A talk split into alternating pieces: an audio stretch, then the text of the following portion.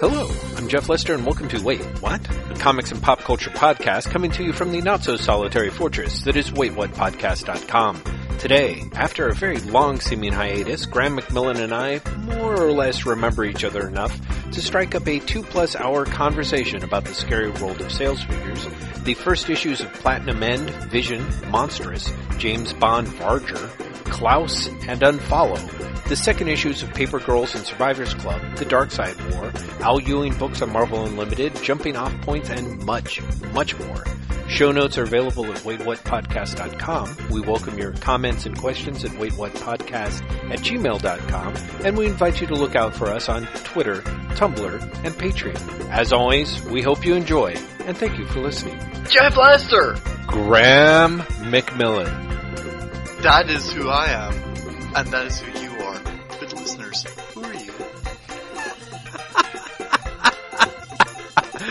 I really feel you should have a whole scary messianic hippie speech prepared there, because that's, um, Where I tell them who they are? yeah, exactly, exactly.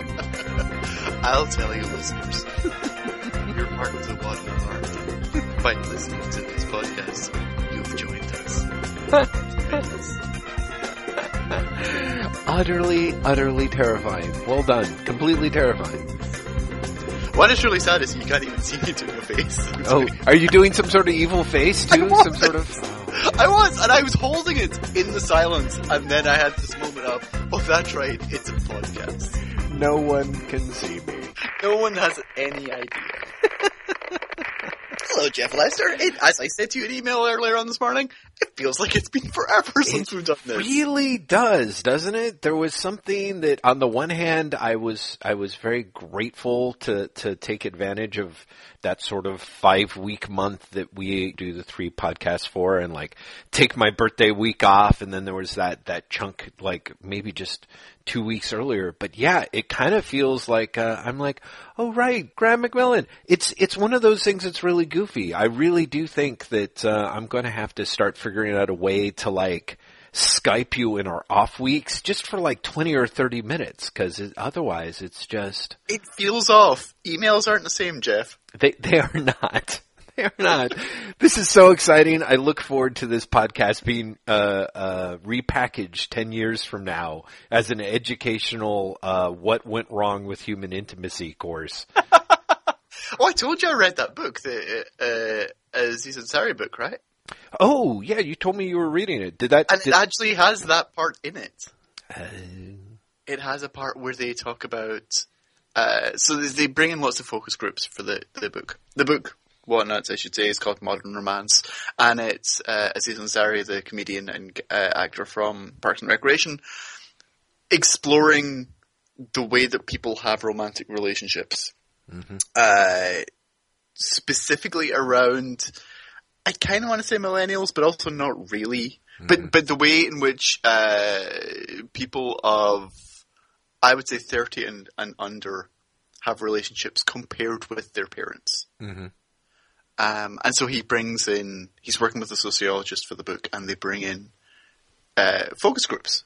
And they bring in focus groups, but you can only come to their focus group if you also bring your parent oh wow.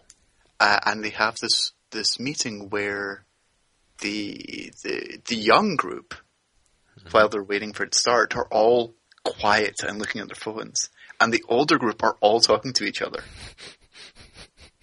because that's what you do. Mm-hmm. If you're of a certain age and you're waiting, you don't instinctively go on your phone.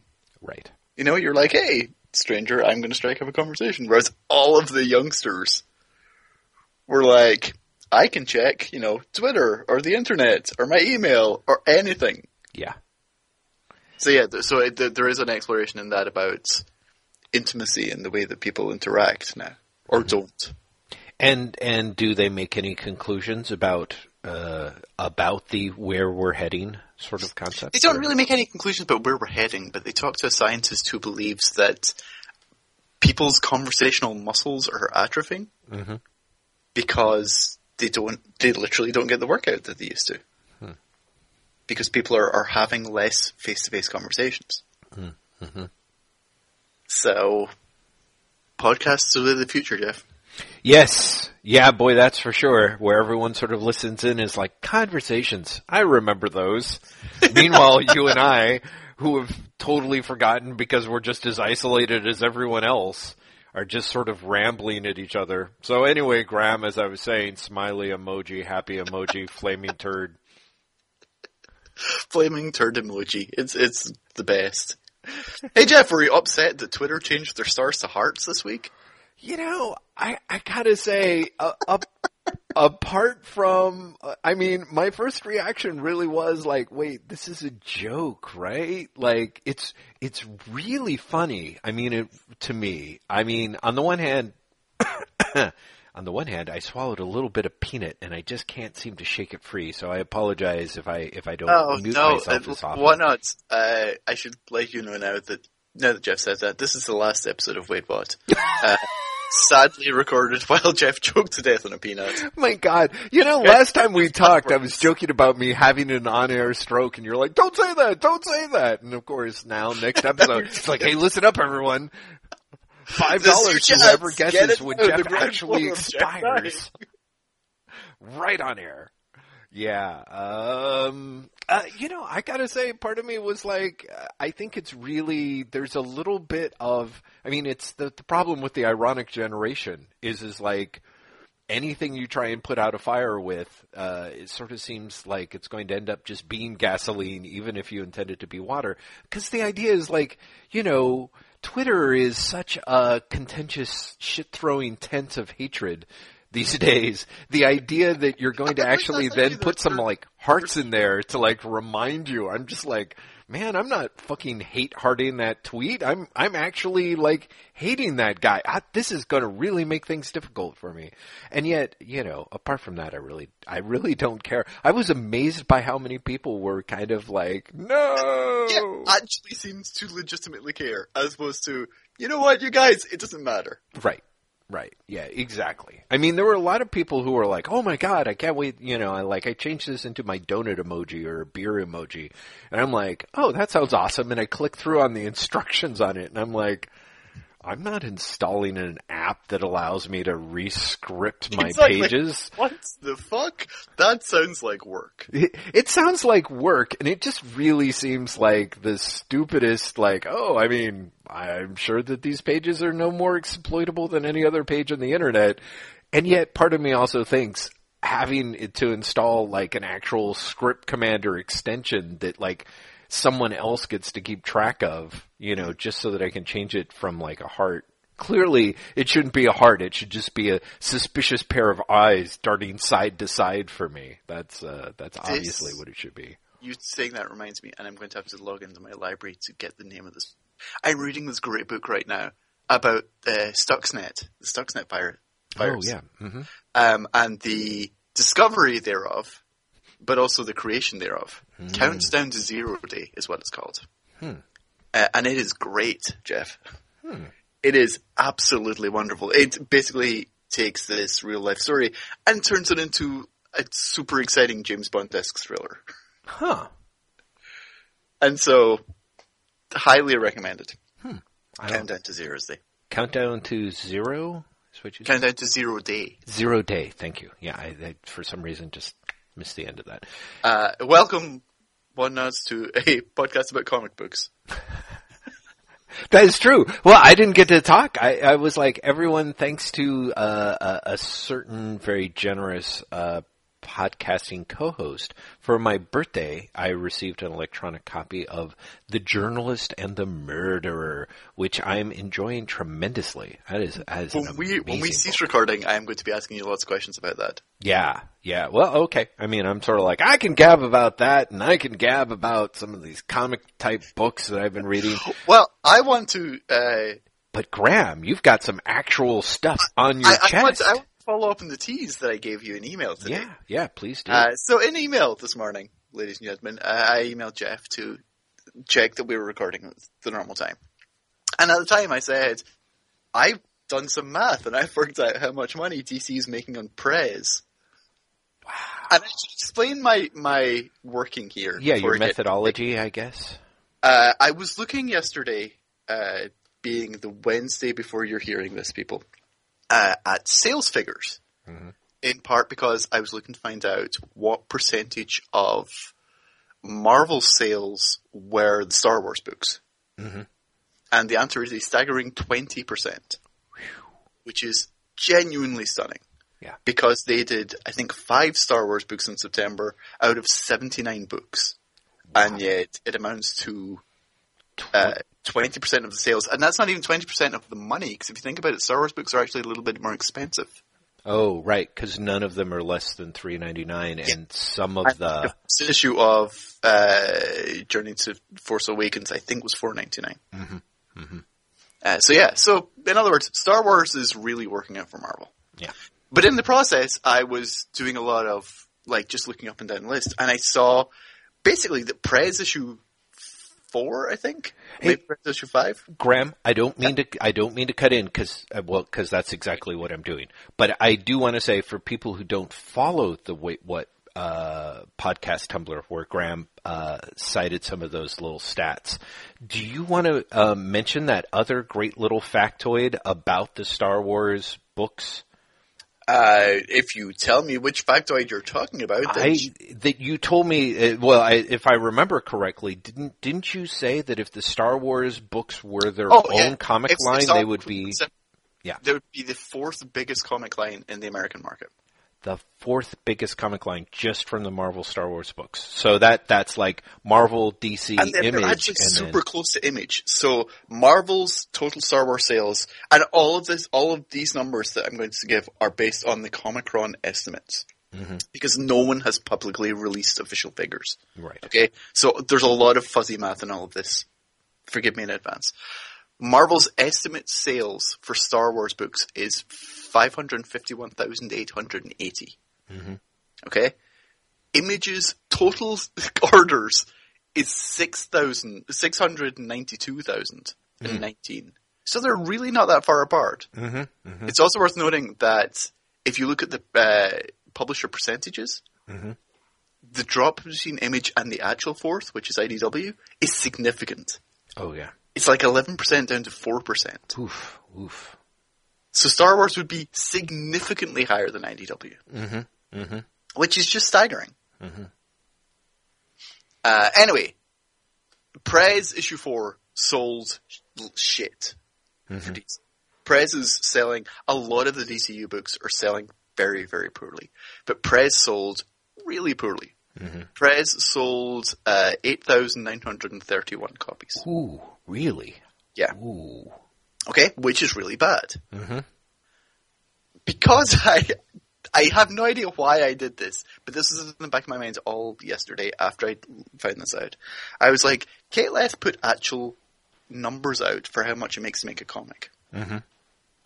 How much does Prez m- cost to make? And so Kate Leth put this out on Twitter. And not sorry, not Kate Leth. Um, Alex de Campi put this out on Twitter. Oh yeah, Alex de Campi's like rates thing. Yeah. Yes, and it's available uh, on a Storify as well, which is where I found it when I looked for it. But the long and the short of it is, it costs nine thousand dollars hmm.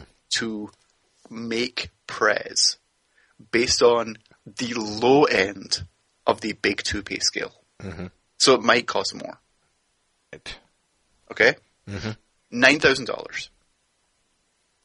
Prez, because it sold eight thousand nine hundred thirty-one copies, mm-hmm.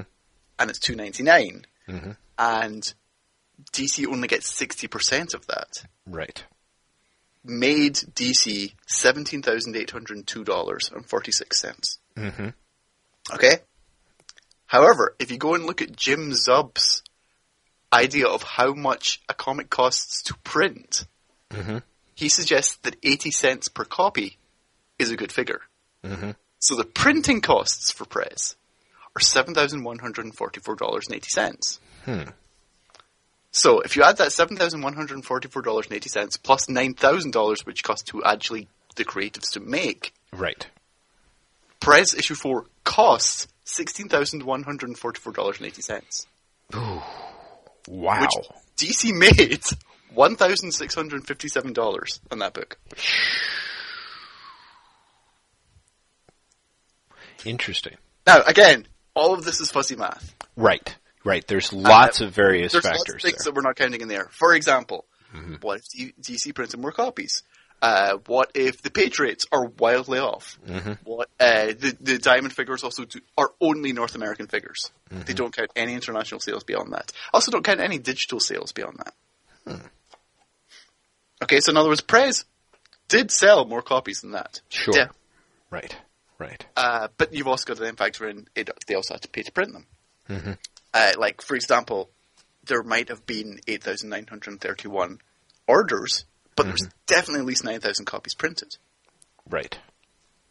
Uh, if only because there's print copies, there's comp copies, there's copies that uh, Diamond has as replacements. Mm-hmm. You know I mean? Like, there, there are additional copies floating out there. Right. Uh, so, but the short answer is DC probably made very little money on Prez. Mm-hmm. And in the orders are falling dramatically. Yes, that's true it's possible that by issue six, the last issue's run, DC will not make any money on Prez. Right. Right. Is that crazy? That is crazy. That's I mean, it's it's crazy on many levels. It's crazy because Prez is well, this this is where I get to talk out my ass. My understanding is Prez is a good book. I'm still like four issues behind or something like that. I, I, Prez is on issue five now, so maybe you are you saying you only read issue one? Yeah, I still haven't picked up. I like I can't, I can't find two, so even though I've bought three and four, I haven't bought issue five because I'm like I'm not buying issue five until I find issue two. Uh, I think it's to find get you an issue two up here. I think. What's that? Are you saying you can't just can't find it in San Francisco? I, I, I no, I mean I can't find it in in San Francisco in my apartment because I bought it. Bought issue two. Yes. Jeff Lesser. Yeah. Yeah. I'm I'm I'm I'm not I'm not I'm not proud about it. Is this is not this is not this is not me humble bragging. So uh, but but it's also kind of interesting uh, to me I'm fascinated by the the idea that like on the one hand that is so little money that DC's like it's not worth publishing one would assume because you know we heard that at least back in the day, it although Marvel's got a much higher cutoff point than DC, DC I think really is not happy. Like if books drop, if books head toward ten thousand, that's not good, and if they drop and, and below Mar- it, and Marvel's is really twenty thousand. Yeah, exactly. But but the fact would be is is that that although again fuzzy math, Prez is not necessarily losing money. It's not it's not making the optimal amount of money, which is the way that, of course, everyone thinks about sure. these things these days. Sure, it's but, it's not actively losing money. Yeah. Uh, I, and you know, well, uh, no, it's probably not losing money because I was like, well, you've also got the production costs and you've got the editors, and, you know, mm-hmm. and all that's got to be factored in. Right. But it's probably not losing money. Mm-hmm. Mm-hmm by the time it gets to issue six, maybe it is. Well, yeah, which is which is why this stuff I think gets gets nipped in the bud because you know, and then there, of course, thanks to thanks to our our wonderful pal Brian Hibbs, we we also know that you know for retailers the complaint is is that having a book that on the marketplace that sells so many copies that is there is kind of a pain in the ass for all involved because having books that, that retailers are stocking only one or two copies of anyway means that they're not seeing any profit on the stuff that they sell at that level. Yeah. It's, it's, the whole thing is just, it was just very strange. Mm-hmm. Uh, because, and I think I've said this before in the podcast, Prez is one of those books that the internet wants DC and Marvel to be making. Sure and to see it not only not supported because like none of the DCU books are being supported by the market. Right. You look at the sales of something like Midnighter and it's horrendous. Mm, mm-hmm. But like Prez is Prez is horrible, horrible. Yeah. Um, and and seeing that by the end of its run, and remember, there's supposed to be a second six issue series after this, mm-hmm. which I but, would be shocked if they're going to do at those numbers, right?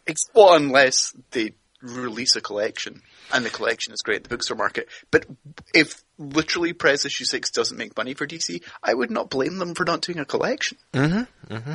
Sure. Uh, so uh, all of this is just kind of depressing, really. Yeah, it is. Well, I mean, there, there's a lot going on there. There you, is. Can't really blame. I can't really blame DC for going. We're making like a thousand dollars in this book. No, no. I It's mean, not bother. I, you know, I, as far as I'm concerned, DC did sixty to seventy percent of things right, which is which is a pretty good high percentage. But the fact is, is that the DCU books got a lot of internal ad space. There were preview issues that were released that were more or less freestanding, you know, um, previews. That, that- as opposed to just being random globs that, that people like me always complain they don't like. Well, So- exactly. There was, there was original work. Yeah, yeah. So I Uh, mean, I, yeah, it's, yeah, and there were there were you know they're released digitally for free. yeah, Uh, there was there was a lot of uh, media reach out. Mhm. It's just uh, people don't want it.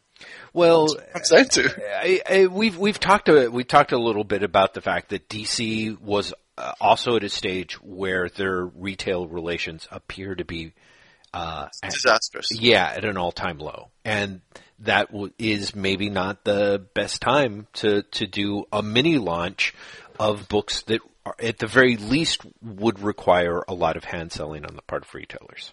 Mm-hmm. The Retailers just- clearly I- weren't going to put that effort into it. It's it's just it's going to be this is going to end up being the DCU thing is going to end up being a probably a failure Mhm. and be something that people will look back at Oh, completely. as an oddity. Yeah. I, well, not just as an oddity. I, I, well, an oddity in the sense that everyone's walking away from, with the idea of like, yeah, we're not going to do that again. Now, what quote unquote that ends up being is, is really unsure. My worry Well- is, is that it's going to be like, you know what? Don't listen to the internet. Which, you know, I- That thing is that's not the worst advice. no, well, I mean the the problem is is in terms of hmm, pragmatically, no, it's true. I mean the the fact the fact that we do not have snakes on a plane too, you know, uh, is is a sign that that uh, other media have a learned. sign. That's true. Yeah, is a sign. But I mean, I think it's a sign that other media have like, you know, also had to learn this lesson. And yet, interestingly enough, there is a lot of, you know, my worry is, is that it means that people are going to be like, you know what, female characters don't, don't sell unless they're, you know, unless people come up with the different reasons. I mean, I don't, I don't know if you remember this, but this is one of the things that, that used to, you know, make Hibbs's eyes like spin around in his head is, is when the first Frank Miller, uh, Dark Knight, uh, Returns came out and it sold like through the roof, like, you know, and to the point where they had gone back for second, second and third printings or whatever. The, the, the honest to God, um, explanation being put out by DC marketing at the time was that everyone loved the format. Mm. You know, and and I mean that is kind of ridiculous. Thank God, you know, in a way we've moved beyond those times. But they really were like, no, the well, I forget what the fuck it's called. It's not Square Bound. Prestige. For, the Prestige. Thank you.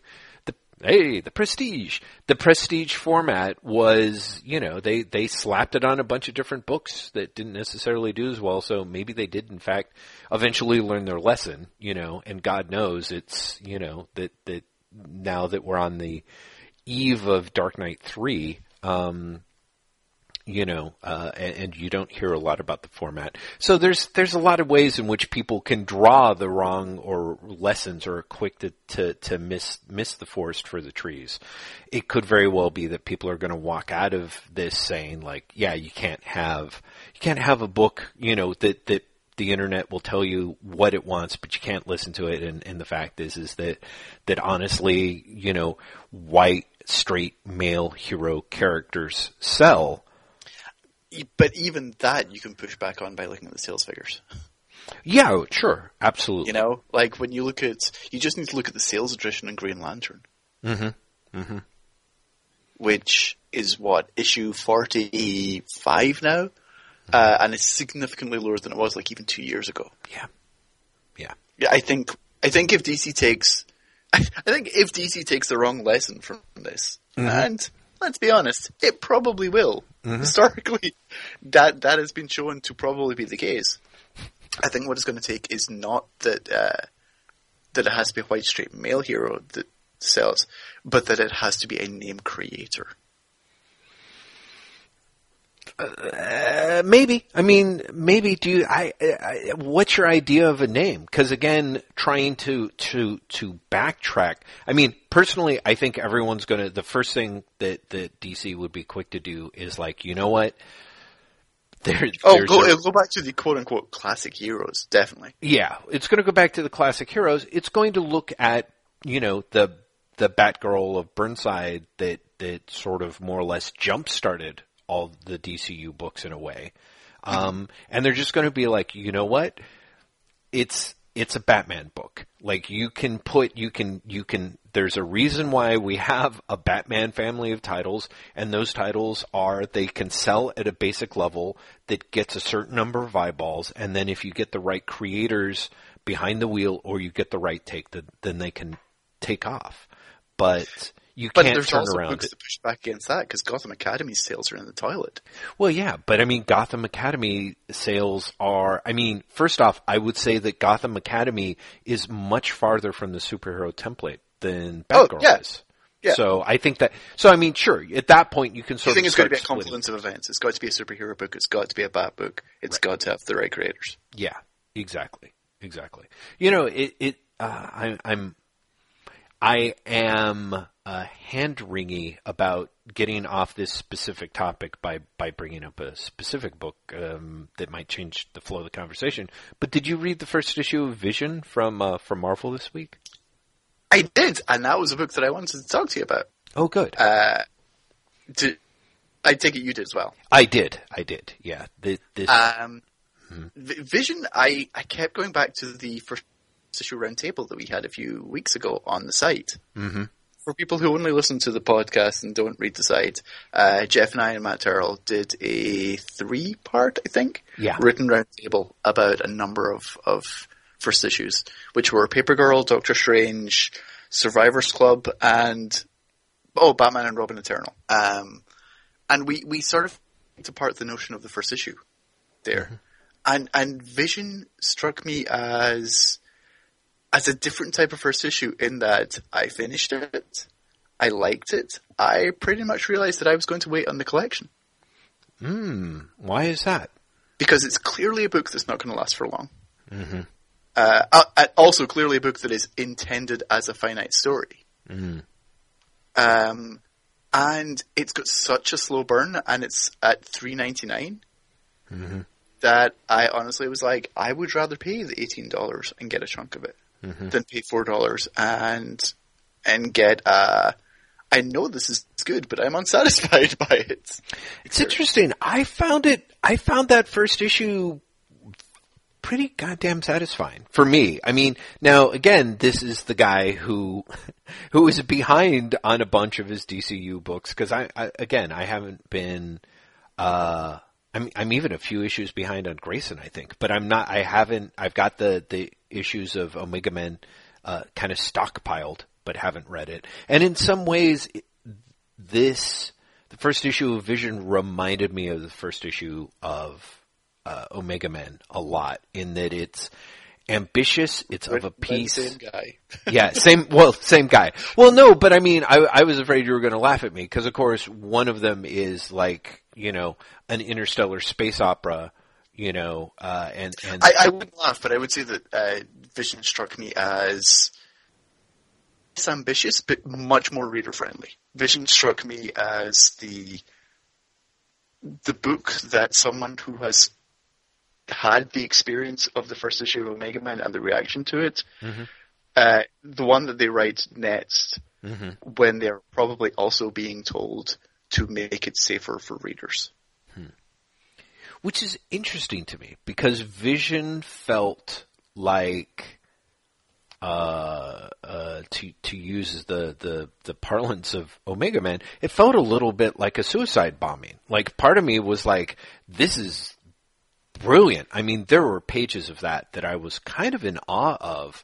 Uh, and yet at the same time, I'm like, and this is going to sound ridiculously reductive, but part of me is like, Marvel's core readership is not going to really take to this, you know? Well, yeah, yeah. I mean, it's it's quite clearly a book, not a book that is born to die, but you know, this if this book was called anything other than the Vision and was exactly the same book and was being published to Image, it would be more warmly welcomed, yeah, and and more successful. Mm-hmm. Mm-hmm. Because the people who, the audience who pick this up wanting the Vision, mm-hmm. either from the Avengers or from the Avengers movie, mm-hmm. are not going to want this book. Yeah. Yeah, Uh, I mean that that's the thing. Well, on the other hand, I mean, you And know, the people who would want what the book is Mhm. might be scared away by the fact that it's a fucking Avengers book. Right. Right. And then on top of that, to slice it one more time, we've got the people like you who thought that it was good, but like too much of a slow burn that you wanted to wait for the trade. The, yeah, it, it really was. The, the, I mean, can we go into spoilers here or not? Yeah, I. So there's something that happens in like the last four issues, the last four pages of the book, hmm um, that is dramatically different Mhm. from everything that comes before, and it's also clearly the event that is going to drive the series going forward in many ways. hmm hmm Um, and there was something about that in particular. Like, if that hadn't been there, hmm I would have liked the issue more. If that had happened earlier, I would have liked the issue more. The the placement of that scene, the execution of that scene, Mhm. uh, and the fact that it's then followed by Marvel's "Do you want to know what happens next? Okay. Pick up issue two. Let's just say, is that the most? What is up with that campaign? That's that, that's a genuine campaign that is happening in all the first issues. I know, which I've seen in a few It's others. the funniest, funniest thing, right? Yeah, it's happens next? Try you too. Thanks. I never would have worked that out in my own. Well, Um, it, it is weird. It's like, are they suggesting, like, do they really think that people aren't going to know? Do they think people are going to rate? Like, I really can't figure out what's going on with that. what what's going on is that if if rumors are are true, shall we say, Mhm. uh, all the creators were basically told that they have to end issue one on a dramatic event Mm. that will stave off the second issue drop off. That's impossible. So, and so the the what happens next is is a campaign specifically to be like, do you see what just happened? yes. Come on, Right. um, which is which is insane. hmm First, because the second issue drop off is not because people forget to buy the second issue; it's that they tried the first issue and don't like it, hmm um, or they might not even have tried it. The retailers might just have been over optimistic with their orders. Well, see, that's it. I, it is very rare, like, like, uh, unless you are a super new retailer, unless Marvel's going to do a lot of ridiculous incentives for the second issue, the marketplace is trained to cut back on its orders for the second issue. It's a historical fact. You know, it's, it may be a truism that proves, you know, itself. But the the fact of the matter is is that people the reason why Marvel like puts out new number ones all the time is is because people pick them up because of their collectability and then they don't come back for issue two. So, you know, the the drop But- for second issues That that campaign is there specifically for that reason. Eh, to prevent that because they want to drive readers to pick up the second issue as well. Which, even if it worked, Mm-hmm. would still be ridiculous because the drop would then happen on issue three. right.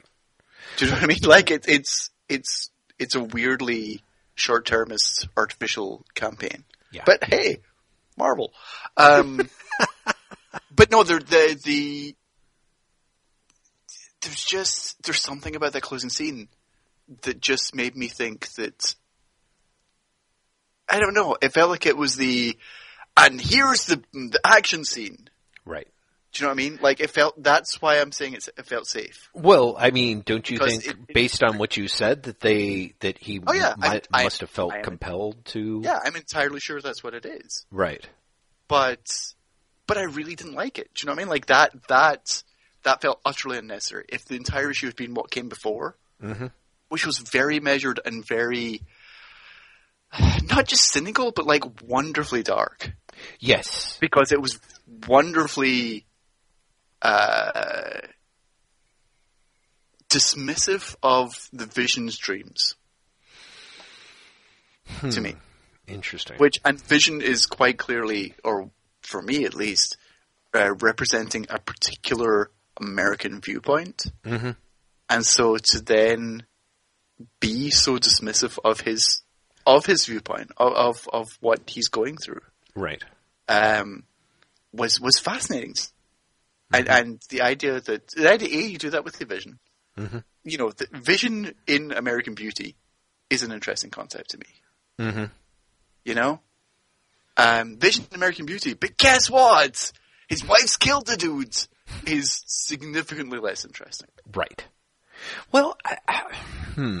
Okay. Well, there's a there's a lot of uh, there's a lot of things to unpack here, as they say. For one thing, I have to say, when I heard about it, even for me, the Vision in American Beauty, part of me was like, uh, you know, I don't know why. There, there's, I, it, it reminded me a lot of when we of our big Avengers read through, and there's that weird long section uh, of you know in Roger Stern's run where Vision's like smiling and happy and like everything's under control, and meanwhile he's you know basically planning on taking over the American government and manipulating the Avengers, and somehow all of this ends up to him like punching a blow dryer in a in, inside a, a lawnmower man reality or something. But um, I, there's a weird there's uh, what I found fascinating about reading this is kind of like you know the Vision, who's a character who very much started out as being the Marvel version of Mister Spock,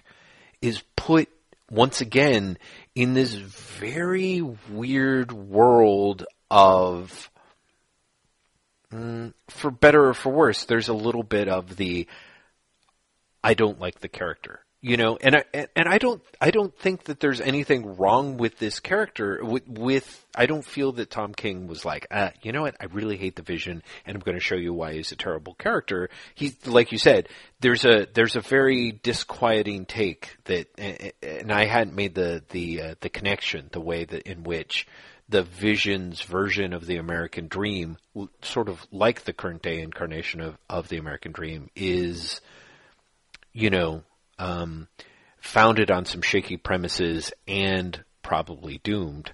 Uh, I think for me, there's just a very weird, like, it's a little bit of like, well, if you had a Mr. Spock series, you know, it's like, yeah, let's marry him and set him down in the suburbs, you know, and then his wife's a killer or whatever. You know, like there's just such a, there's such a strange, weird departure from what the character is mm-hmm. that he's, that is almost not really the appeal of the character. Now that being said, it seems to me like I don't really understand what the appeal of the character has been for the last 30 or 40 years because clearly everyone's trying to stay away from the what is this thing you call love, you know, well, I, in version part because he's technically worked that out.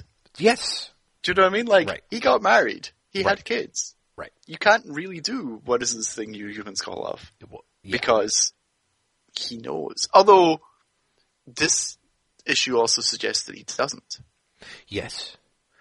No, th- this issue actually one of the things that I liked, and this is it the the level of the depths to it. The there's, t- at a, uh, I think the King is very interesting in that he is for an American writer. He's one of the first American big two type comic writers that really reminds me of the Brit writers in a lot of ways. You know, that there's just a very basic, I'm not going to take this story at face value, but also kind of a, how can I plug this into something larger, like a larger feeling than just itself.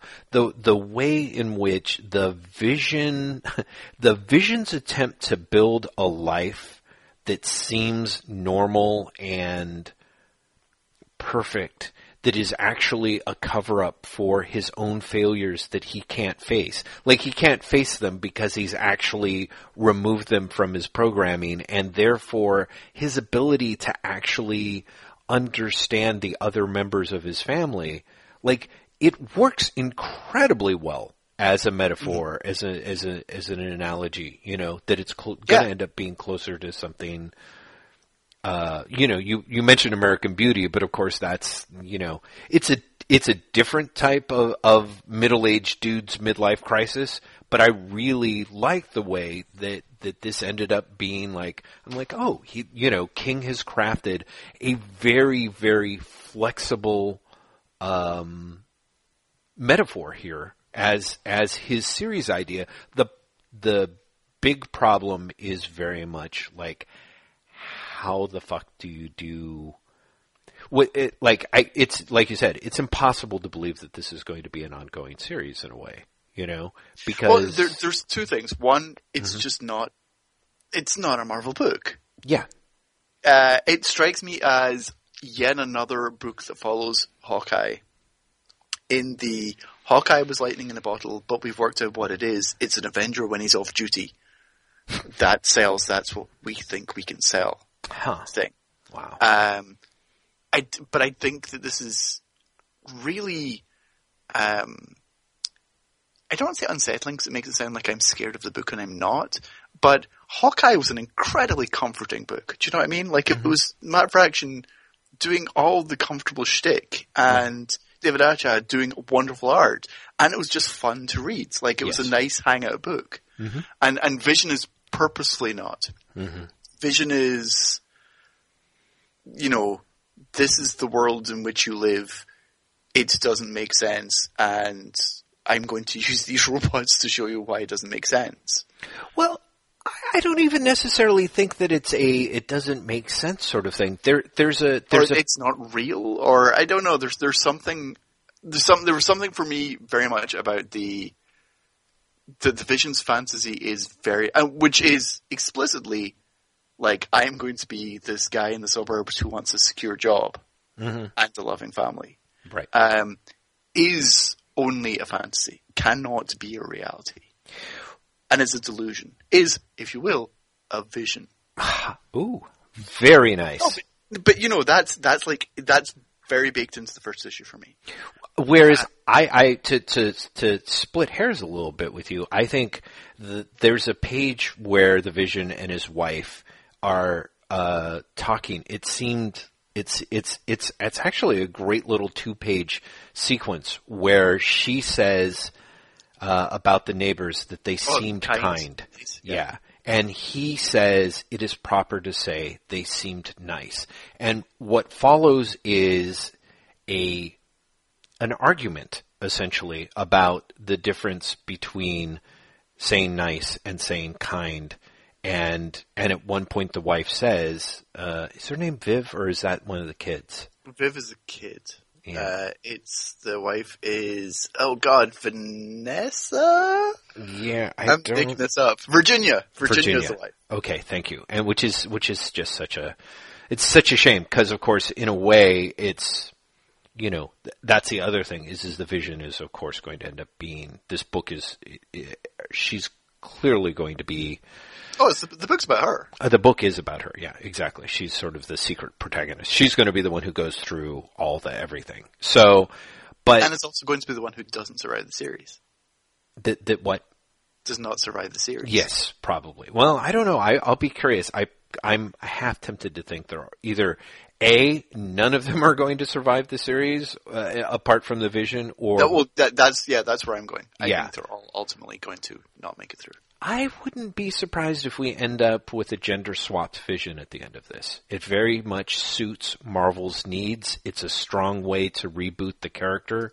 I, Um, I I'd agree if it wasn't for the fact that we've seen him in the movies, Jeff. Oh yeah, that's probably true. That's probably true.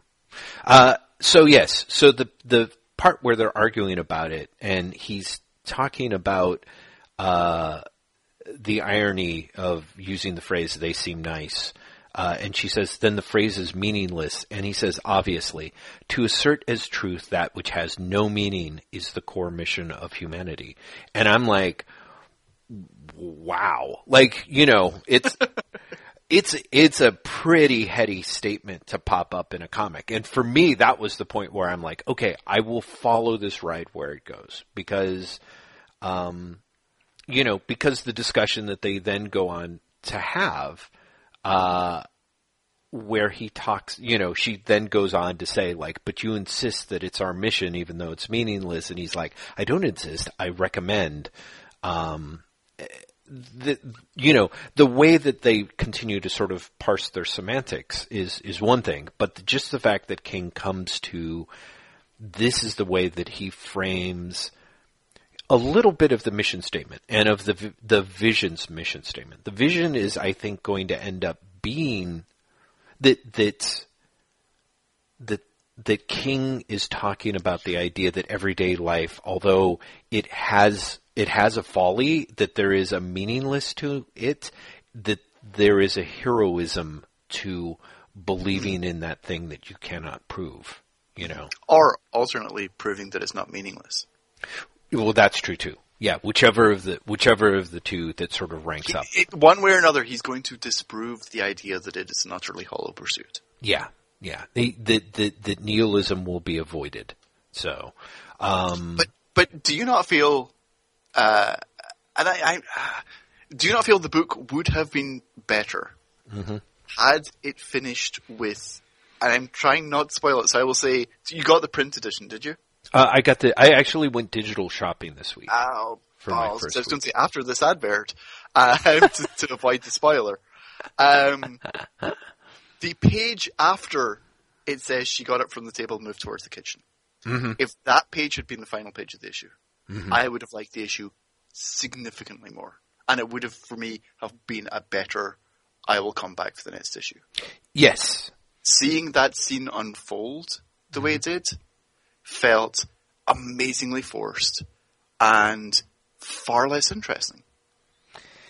Uh, it, it really felt like the we have to have a fight here Mm-hmm. moment, which made the book just seem less involving. And also made me think, well, I'm going to get the collected edition because I feel that I will get a much better experience and be less frustrated that way. Because King is clearly working on a scale that is bigger than that. Mm-hmm. Do you know what I mean? Like, this book is not really going to be about, and then they get attacked by supervillains. Right. Well, yeah. I suppose. And I although it's kind of story. it's I don't want the, oh look, it's this guy who knew Simon Williams story. Right. Well, I, I'm fascinated by the way in which this. I, I wish I had sat down and, and dug up the issues because I think they're on Marvel Unlimited, but it, it is a it is a bit of a Funhouse Mirror version. Of the Englehart? Yeah, you yes, think? right? Oh, very much so. Mm-hmm. Mm-hmm. Very, very much so. Yeah.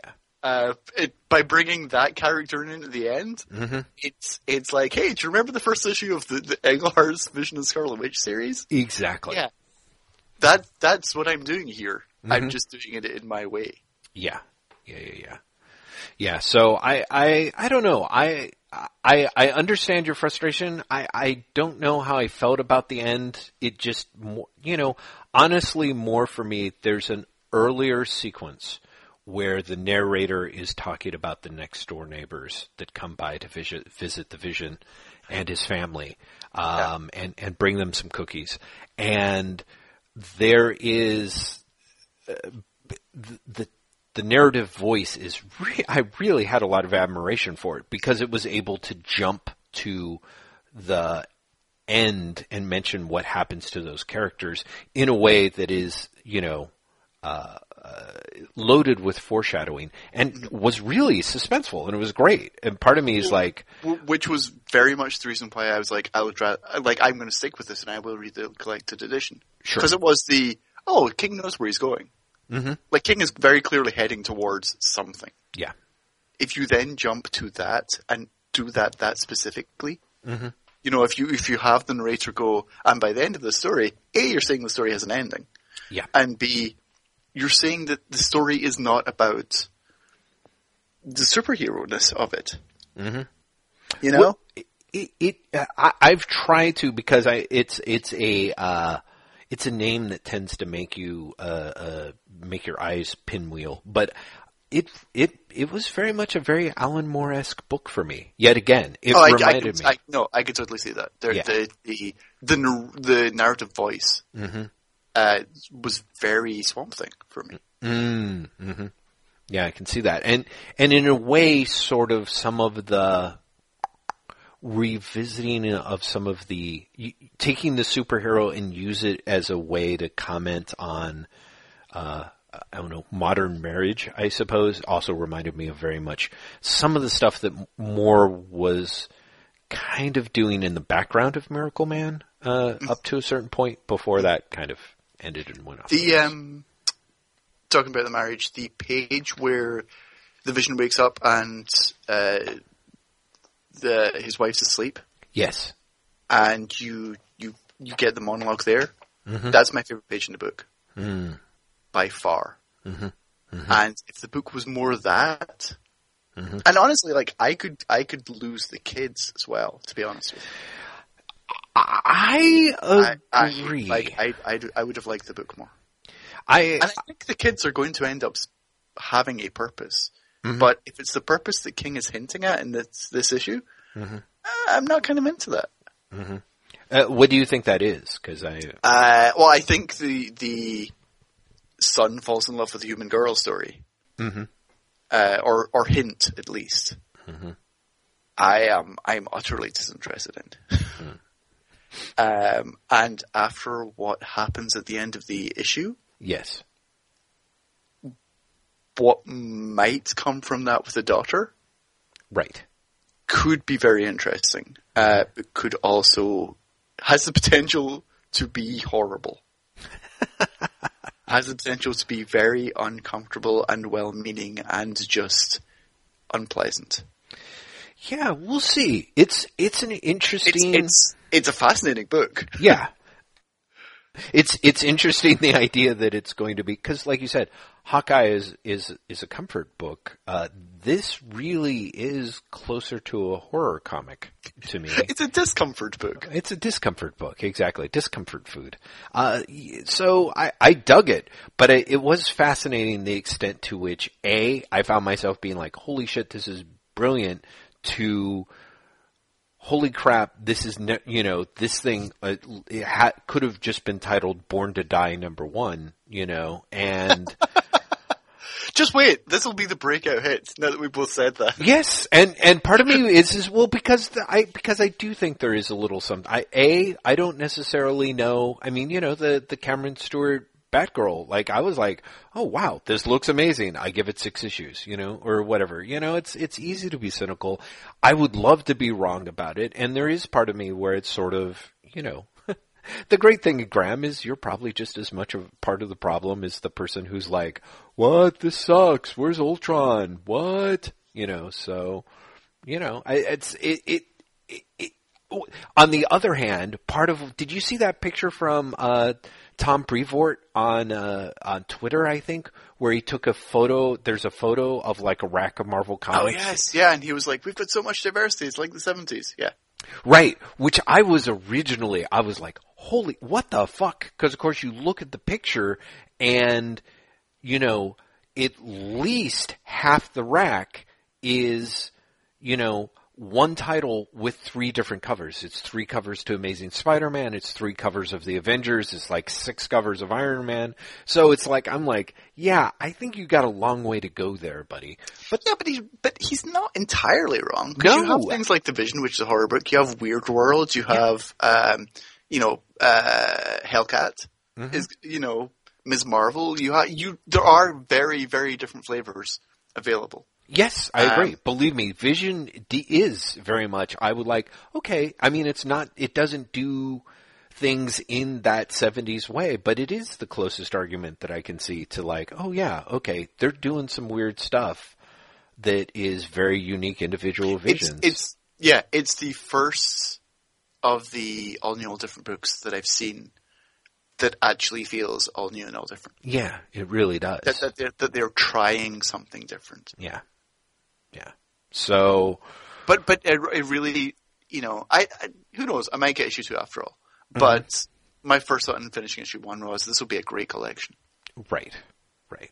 And it, it, and it very may well be. And I think that I honestly I think there is something to be said for that in the marketplace now. You know? Oh yeah, no, totally. You know, there's there's part of me the fact that DC committed to Omega Men, you know, as a 12 issue thing, and that King again had a 12 you know 12 issue plans for it. I'm like, that is probably going to be an, an amazing trade. You know, um, and in that sense, there's a little bit of the, and we'll be lucky that it made it to the marketplace. Although what I would like is for it to be a little less luck and a little more people are like, oh, you know, DC's like, okay, you know, we're, we're doing, we're doing books and we're looking at them in, in, as just chunks of 12 issues and, and the direct market will be like, well, then I'm even less interested in buying it because why should I hand sell something, spend time hand selling something that's going to be gone in a year when I can be, spend my energy hand selling, you know, Saga that's going to continue to make money hand over fist for me, you know? Oh, cynicism. Hey, Jeff, I want to ask you about another Marvel book. Sure. Um, you're probably A, behind at least, if not have given up reading. But uh, Ms. Marvel finished, or I think Ms. Marvel actually finished a few weeks ago. But I picked up the issue, the final issue of Ms. Marvel, mm-hmm. um, in my hall yesterday, mm. and I'm in this really weird place with the Jeff. um, I really liked the last issue mm-hmm. a bunch, much more than I've enjoyed the previous few issues. In fact, uh, it, as a whole, the last days of Ms. Marvel storyline has been a dud, a dud for me, mm-hmm. completely. I, I, I have been very uh, bored by it, I guess. Mm-hmm. And almost all of the excitement and and joy of the book when it started was gone for me. Mm. The last issue does a great job of bringing a lot of that back. There's some Mhm. really nice character work in it. But I also kind of feel done with it now. Like I feel very little impetus to pick up volume 2. Mm-hmm. And it kind of got me thinking about jumping off points for books. Mm. When books give you the perfect stopping point. Right. Uh, and this is something that especially Marvel is having to deal with now. Mm-hmm. Because they did cancel everything for Secret Wars. Yes. You know? Yeah. And, and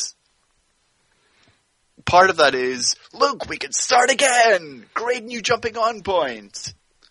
But in order for that to happen, you have to have a, a conclusion. And that provides a an endpoint. Mm-hmm. Like, have you have you had the experience where like you're reading a book and the book is continuing, and you know, because Ms. Marvel has the same creative team when it comes back.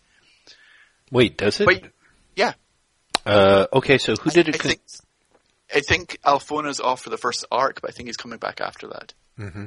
I think it's whoever's on the first arc, art wise, is one of the guest artists from the previous series. Okay, and I'm sorry, and who's writing it? Because this final. It's, it's G. Willow Wilson. Oh, okay. Right. Okay.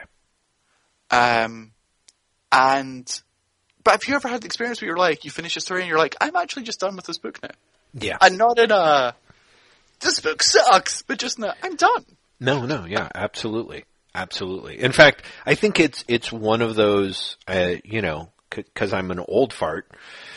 The the two classic examples are like Alan Moore leaves Swamp Thing, and he actually has a, a closure issue where I'm like, okay, if I was smart, I would just stop buying the book after this, you know. But I say that I was actually kind of glad I kept following it because Rick Veitch went on to do some really interesting stuff in the in the year that followed.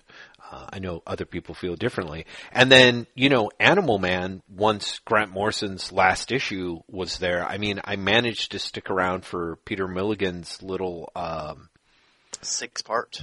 yeah, if that. It was a very, very clever, um, you know, the, It was the- a great dodge. It was, it's, it was, It was, a really great, like, and then we throw him into an alternate universe. Yeah, exactly, exactly. So, and, but you don't know what's real because you know I'm the new writer, and therefore this could be. It goes with. very fun. You do Yeah. have the first issue and you're like, is Milligan just like not got the characters? Mhm. And it, is it even in the first issue where you realize that that's not the case, where like he is in an alternate universe, or does he save that until later issue? I don't remember if he makes it. It if that's the bomb that he drops at the end. I think the first issue still has a certain degree of what's happening. Yeah, I think I think the first issue ends with him eating a horse, and Yeah. it's the second issue where they say it's an alternate universe. Yeah, yeah, yeah. I think so. There's a there's a lot of he he definitely has. A, no, Animal Man.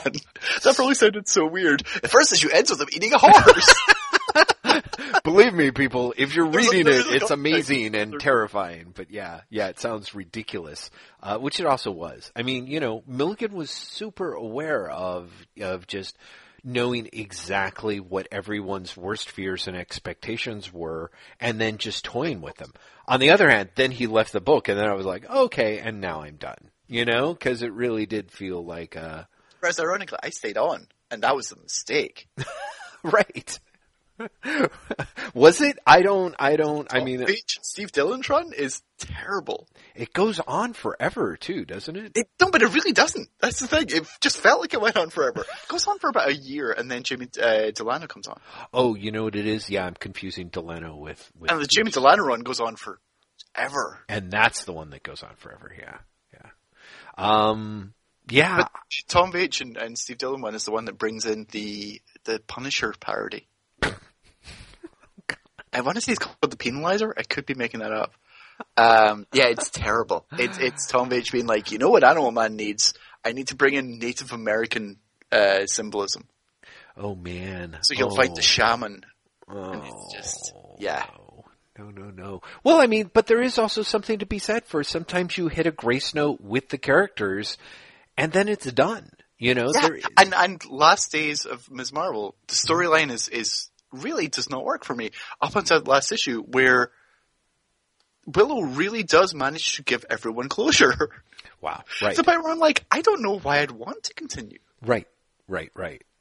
Yeah, there there is something that's a little tricky about the continuing character game, where it's like if you come too close to to giving us that, you know, sort of satiating the desire instead of just you know figuring out ways to to keep fanning the flames with every issue, then yeah, you're going to be able to to walk away. Um, and my, I think uh, honestly, I just feel that part of me is like.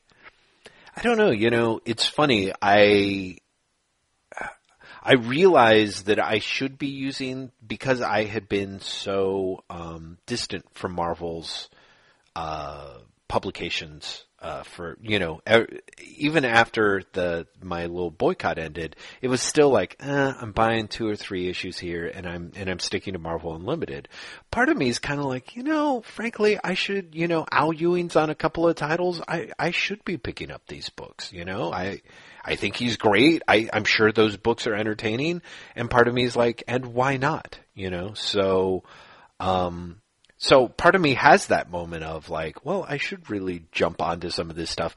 But I think that shows just, again, I've been out of touch with the rest of the marketplace. I think the rest of the marketplace is sort of, you know, sort of in the same way that there's a lot of people who came in for DC's New 52 relaunch, and within, I don't know, like a year or so, a lot of those people, I honestly feel moved on to, like, say, image books.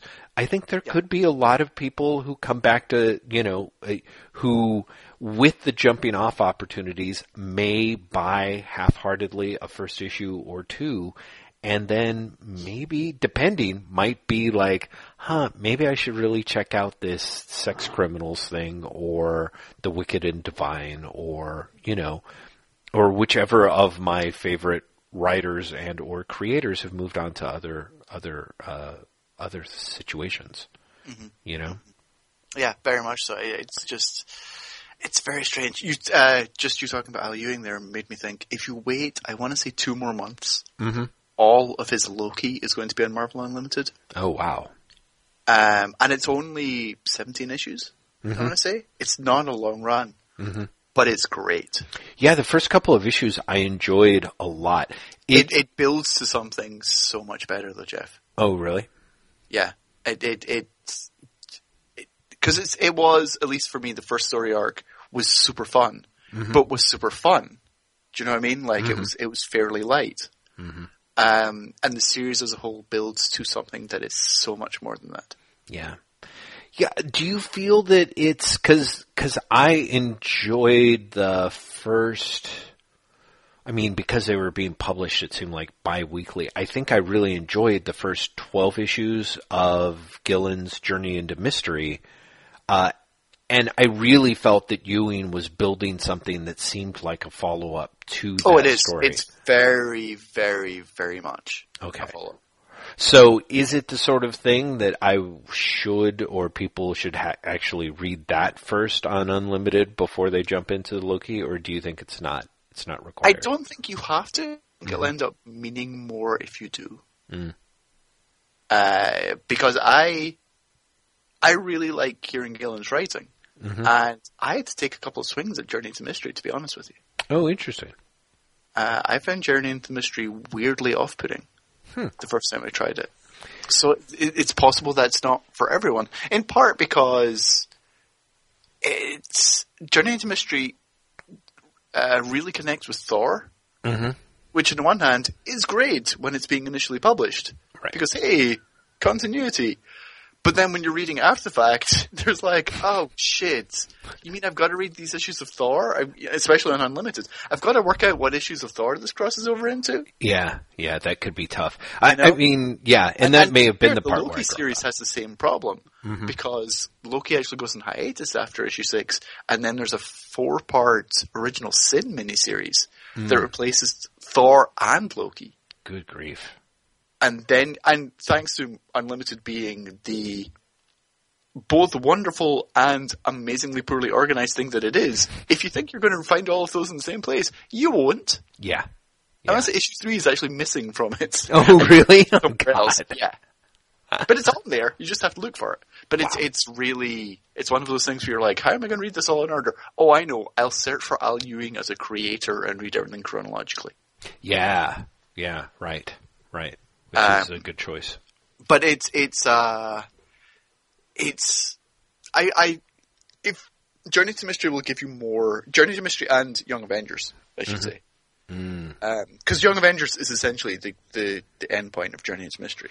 Ah, of course, of course. Um, and both of those feature things that play heavily into the last half of Ewing's Loki. Mm. But he also gives you enough background that you know what they are. Yeah, he's Like, he- I hate Kieron Gillen. I'm never going to read, anything written. You'll still know what's going on. right. You'll still have a connection to it. Yeah. It's just okay. Well, that's uh, that's good to know. But yeah, Loki ended up being really, really great. Like really, really, like touching and, beautiful in the Mm. end. Um, because I, I liked Ewing's Mighty Avengers as well, hmm and Mighty Avengers, in many ways, was a victim of what it was. Because Ewing really went out its way to be like, no, this is a Marvel superhero book. Right. You know, there's a crossover. I'm going to be there. Yeah. Uh, but because of that, it's really like it never really gets its rhythm down, and it gets relaunched as a different series midway through. Right. Right. Uh, no, it's true. I read like the first. I don't know. I think I even made it through the first nine or ten issues like forever ago. You know, on through via Unlimited, it was- and then and now it's original sin because it starts off going it's infin- infinity. That's what it's called, infinity. You know, then you get maybe six issues, and then it's like now it's original sin. Mm-hmm. Now the series is done. Now it's an Axis crossover, right. and you're like, what? Yeah. what is actually happening here? Yeah. Um, and so, Mighty Avenger, uh, Captain America and the Mighty Avengers is, is when it stops for uh, Secret Wars and Ewing leaves the book. Is a gr- is another has a, another lovely last issue, Mm. but the the book as a whole is lesser because there was never really enough time to get established. Mhm. Whereas Loki really builds something. Well, that's great. Um, So what I'm saying is, if you ever have time to go back into Marvel Unlimited, yeah. No, it's you know it, stuff because it's really really great. it it's interesting. I mean, this the last couple of weeks, you know, or even though I don't know, it's so funny. Why does it feel like it's been such an absurdly long time? Marvel Unlimited is such an amazing resource. I've kind of dipped my toes into it though. You know, like these days, I, because I'm, I think because I went so crazy during my birthday month and purchased so much stuff on Comixology, which was great. Had a bunch of sales. This is the thing. Oh, they were they were brutal. I mean, I really spent like uh, I think I spent like a drunken sailor well before the the Marvel buy one get one and then that killed me. And then on top of it then that supergirl sale i just kept buying more and more issues. For people who don't follow uh, us our written posts over at waitwhatpodcast.com um, my post talks about just three of the supergirl issues that were on sale for 99 cents. Um, a pop that were like a hundred page giant and then two fifty two page issues or 40 page issues that had re- just stuffed to the gills with old DC reprints. And I, I that, adored that them. made me really sad that your niece was like not reading digital comics. Do you Yeah. know what I mean? yeah. Like imagine if that was print stuff and you can give her, give her that. Like if that material was A, readily available and B, that cheap. You can Yes. give her that. Yeah. No, I know exactly. And it was hard. Part of me really was trying not to go just hog wild with this idea of like, oh, in just like another year or two, she'll be able to do enough reading on her own that I can sort of, you know, just kind of, I don't know, lend her my iPad or whatever. and then find out that she spent like, Don't yeah. do that. No, I know, I know. I, I haven't worked out the bugs. Believe me, I'm I'm a little worried about it. But yeah, no, that stuff was amazing. And I, but you know, but then you know, Matt Turrell wrote that review of uh, Cosmic Adventures in the Eighth Grade, which really seemed up my niece's alley, and so I bought the trade of that. And then because, and this will show you how just ridiculous I am. Part of me was like, oh man, you know, thing that sucks is I don't spend enough time like I'm I'm basically wandering around in this delightful little nostalgic world of the past but you know I found myself feeling like I'm not doing a really good like sort of like part of me is like you know for 99 cents I should be experimenting not just nailing Oh, down But did you buy the most recent Supergirl series? I I bought Volume Nine Bizarro Girl by Sterling Gates uh, because I remember hearing good things about Sterling Gates' run on Supergirl, and it was it was the one that it's like towards the end of his run, but you know the rest of it was tied into the the new Krypton stuff for such a huge long time Yeah. um, that I was like, no, I'll just start with this and see how it goes. Which part of me is like, okay, so, you know, I mean, that was on sale as a very inexpensive trade, but following as it did something like 38 other books, it was kind of a ridiculous purchase, you know? So I, I, part of me really wants to know how much you spent, but part of me is also like, I don't. I Oh, you really don't, Graham. You do not. You, if I, I, I feel like if- I would, I would get you into trouble. I honestly feel that I'd be like, Jeff, do can you think of what else you could have spent that money on? I, I, I honestly, Graham, I want to tell you and I want to tell the listeners in the interest of full disclosure, but I'm actually afraid that people will spontaneously vomit. So I'm not. I'm, I'm not going to do it. Uh, let What me, not? Jeff is telling you right now that it was an obscene amount of money. well, it depends. What do you consider an, an obscene amount of money, Graham? Let's start with that. What's Uh, your idea of uh, what's, obscene? oh, yeah, what, No, what's I- the part? Pick the lowest obscene number that you can pick. On the Supergirl sale or on everything? No, Or- just imagine. Here's Jeff. He spent because I've got the totals. Here's Jeff. Here's what he spent in the month of October on uh, digital comic books. Oh, I don't know. I really don't. Because I, I have my own limits, and I, I know that your limits are significantly above that. they certainly are. What? no, but like I, I know, I, I mean that. Uh, Yeah. he- okay, here's obscene. Yes. When you're talking about stuff like the Supergirl stuff, that you know you're buying Sterling Gate stuff, and let's face it, Jeff, you're probably never going to read that. It's it's it's possible. It's quite possible. If you're if you're talking about stuff that you're never going to buy, you're never going to read, right. or in your words, it's possible you're never going to read. Like I would say, even fifty dollars is obscene. If you're spending fifty dollars on stuff that you're never going to get to, I think Okay. that's ridiculous. See, but okay, Graham. But, there- but you didn't. You spent so much more than that. I I certainly did. But this is it. I spent so much more and I worried myself about it that I've been reading like a motherfucker. And that's one of the things well, then there you go. Right. That's fine. Right. See, that's my thing. But um, but let's just say, yeah, there were there I- were I- a few. yeah. I was at the store yesterday and I spent, uh, and ended up being like thirty-seven dollars. Mhm. Um, and I was like, "That's a lot of money." yeah. And I know that you would never have that response. I, I well, no, actually, for the most part, I of that stuff that not only is all of that stuff that I want, Mhm. and and would read, in fact, and have read since then, but it was predominantly stuff that I had ordered in advance, hmm and I still felt like like that was a lot of money. Well, you know, you know, you just don't have that response. Yeah, I, I do not. Although it was fascinating for me because uh, uh, long-term listeners of the podcast, by which I mean people who remember our last episode, um, will probably remember me talking about how I, I'm really kind of like hand-wringy about you know continuing to buy. Like part of me is like I should just make the jump over to digital, and you know you're kind of like, well, why not? So today is I. I, I basically was like, okay, I'm going to I'm going to test this out. I've been keeping a log of the money that I've been spending at the comic store, and of course, the comic store. One of the things that's great is because I used to work the there. I get Yeah. the discount. So part of me's like, okay, but the discount also has me buying stuff that I kind of feel like I will never read. You know, so I have a lot of those books where I'm like, ugh. I I meant to get to this, but then I didn't, but then I kept buying it, you know. So so let me give this a try. So I, I today I went to Comixology with the new releases, and I'm like, okay, let me hit the stuff that I know I want that I would be picking up at the comic book store. So it's very much that idea of like, let's see what it's like for Jeff to actually go to quote unquote the digital comic store and for new releases.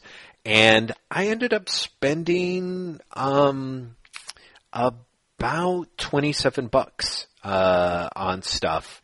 And part of me is like that's not so bad. Part of me is also kind of but I did have a little bit of that moment of like but it's really like it goes really fast. Like when you don't get that discount so that I would be technically getting like you know a A bunch, like a third more books. Yeah, yeah, you know, for for that money, it's kind of like, oh, I'd have a lot more. So part of me is like, in a way, I'm like, ah, that's it. You know, on the other hand, I have already read everything that I bought.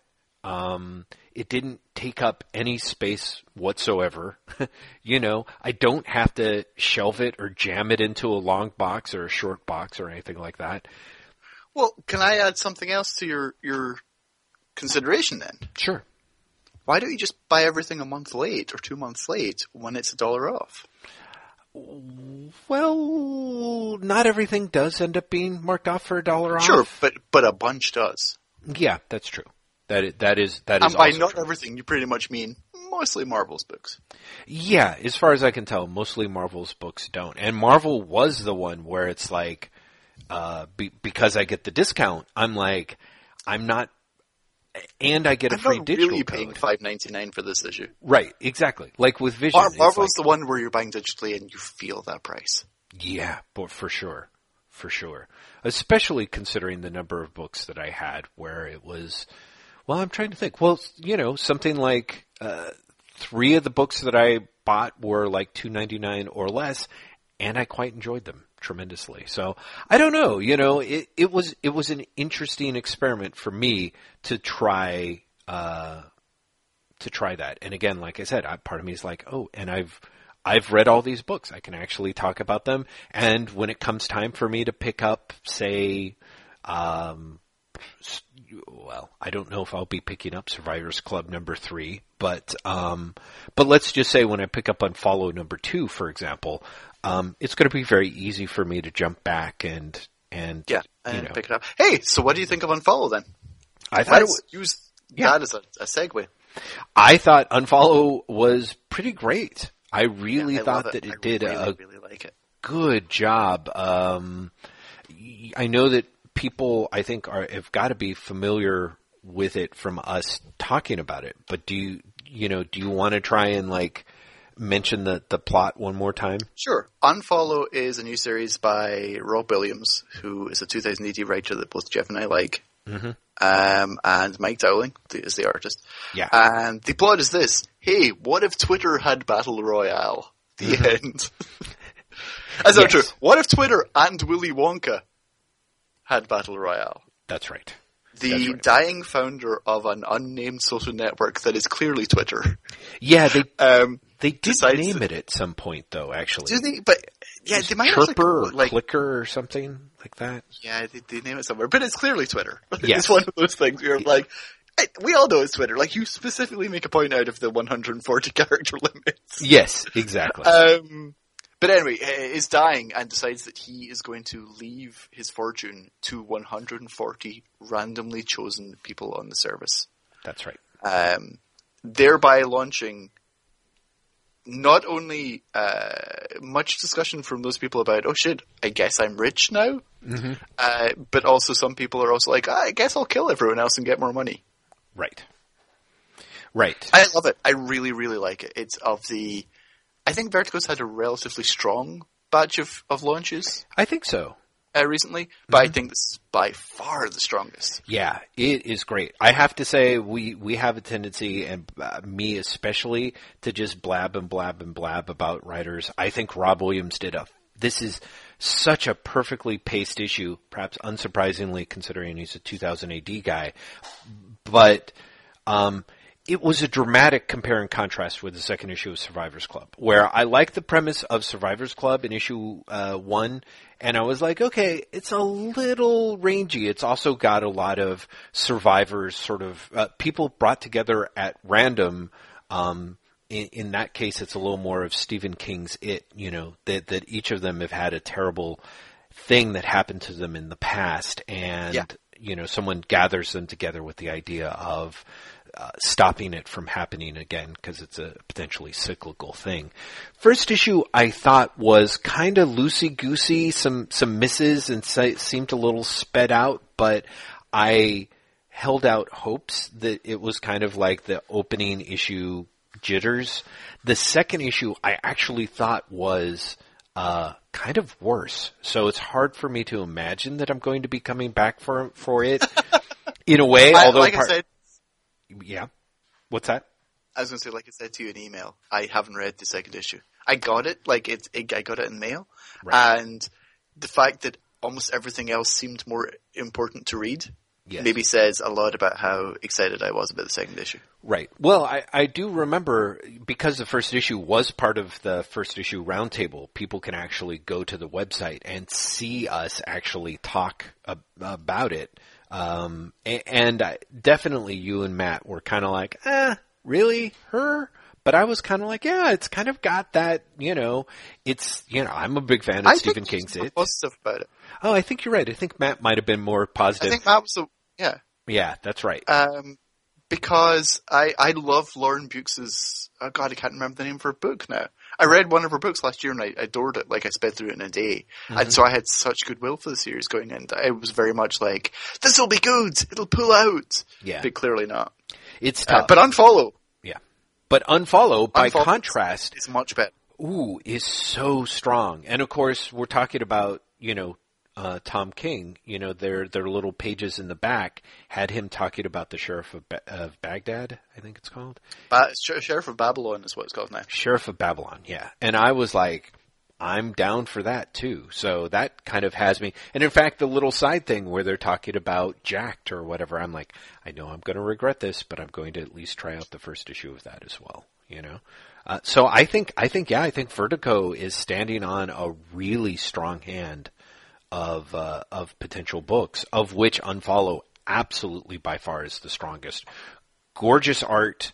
Uh, The art is amazing, isn't it? astoundingly good in terms of everyone's likenesses are it, it's that it's that beautifully beautiful sweet spot that you just don't get very often in terms of it's quote unquote uh, realistic art like everyone's faces look very real and identifiable and almost photorealistic without looking um, stiff and uncomfortable It's and it's such a wonderful blend of it's Tim Bradstreet meets Geof Darrow meets mm-hmm. you know Moebius in some of the, the shading, some of the line work, yeah. and it's got the most beautiful coloring. I actually looked up who did the colors. This guy called Quinton Winter. Yes, it, it's the coloring in that book is amazing. Yeah, really gorgeous, and it and it adds a lot because I, I think mentioning Moebius is is a good reference point. There are bits and pieces where, uh, where if you didn't have the right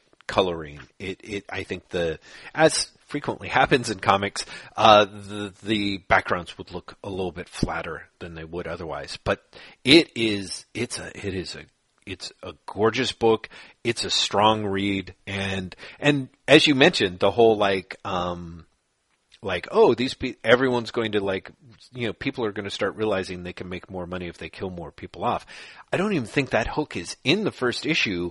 It's just strong enough from the character work and the way that they put each the way that they the characters that they have. I mean, they have, you know, they've got a female reporter in Tehran, Iran, in, in Iran, who's actually thinking about killing herself when she gets the news. You've got a guy who's trying to protect his sister in the you know tough side of I guess it's St. Louis, I think. Um, and you've yeah, got yeah.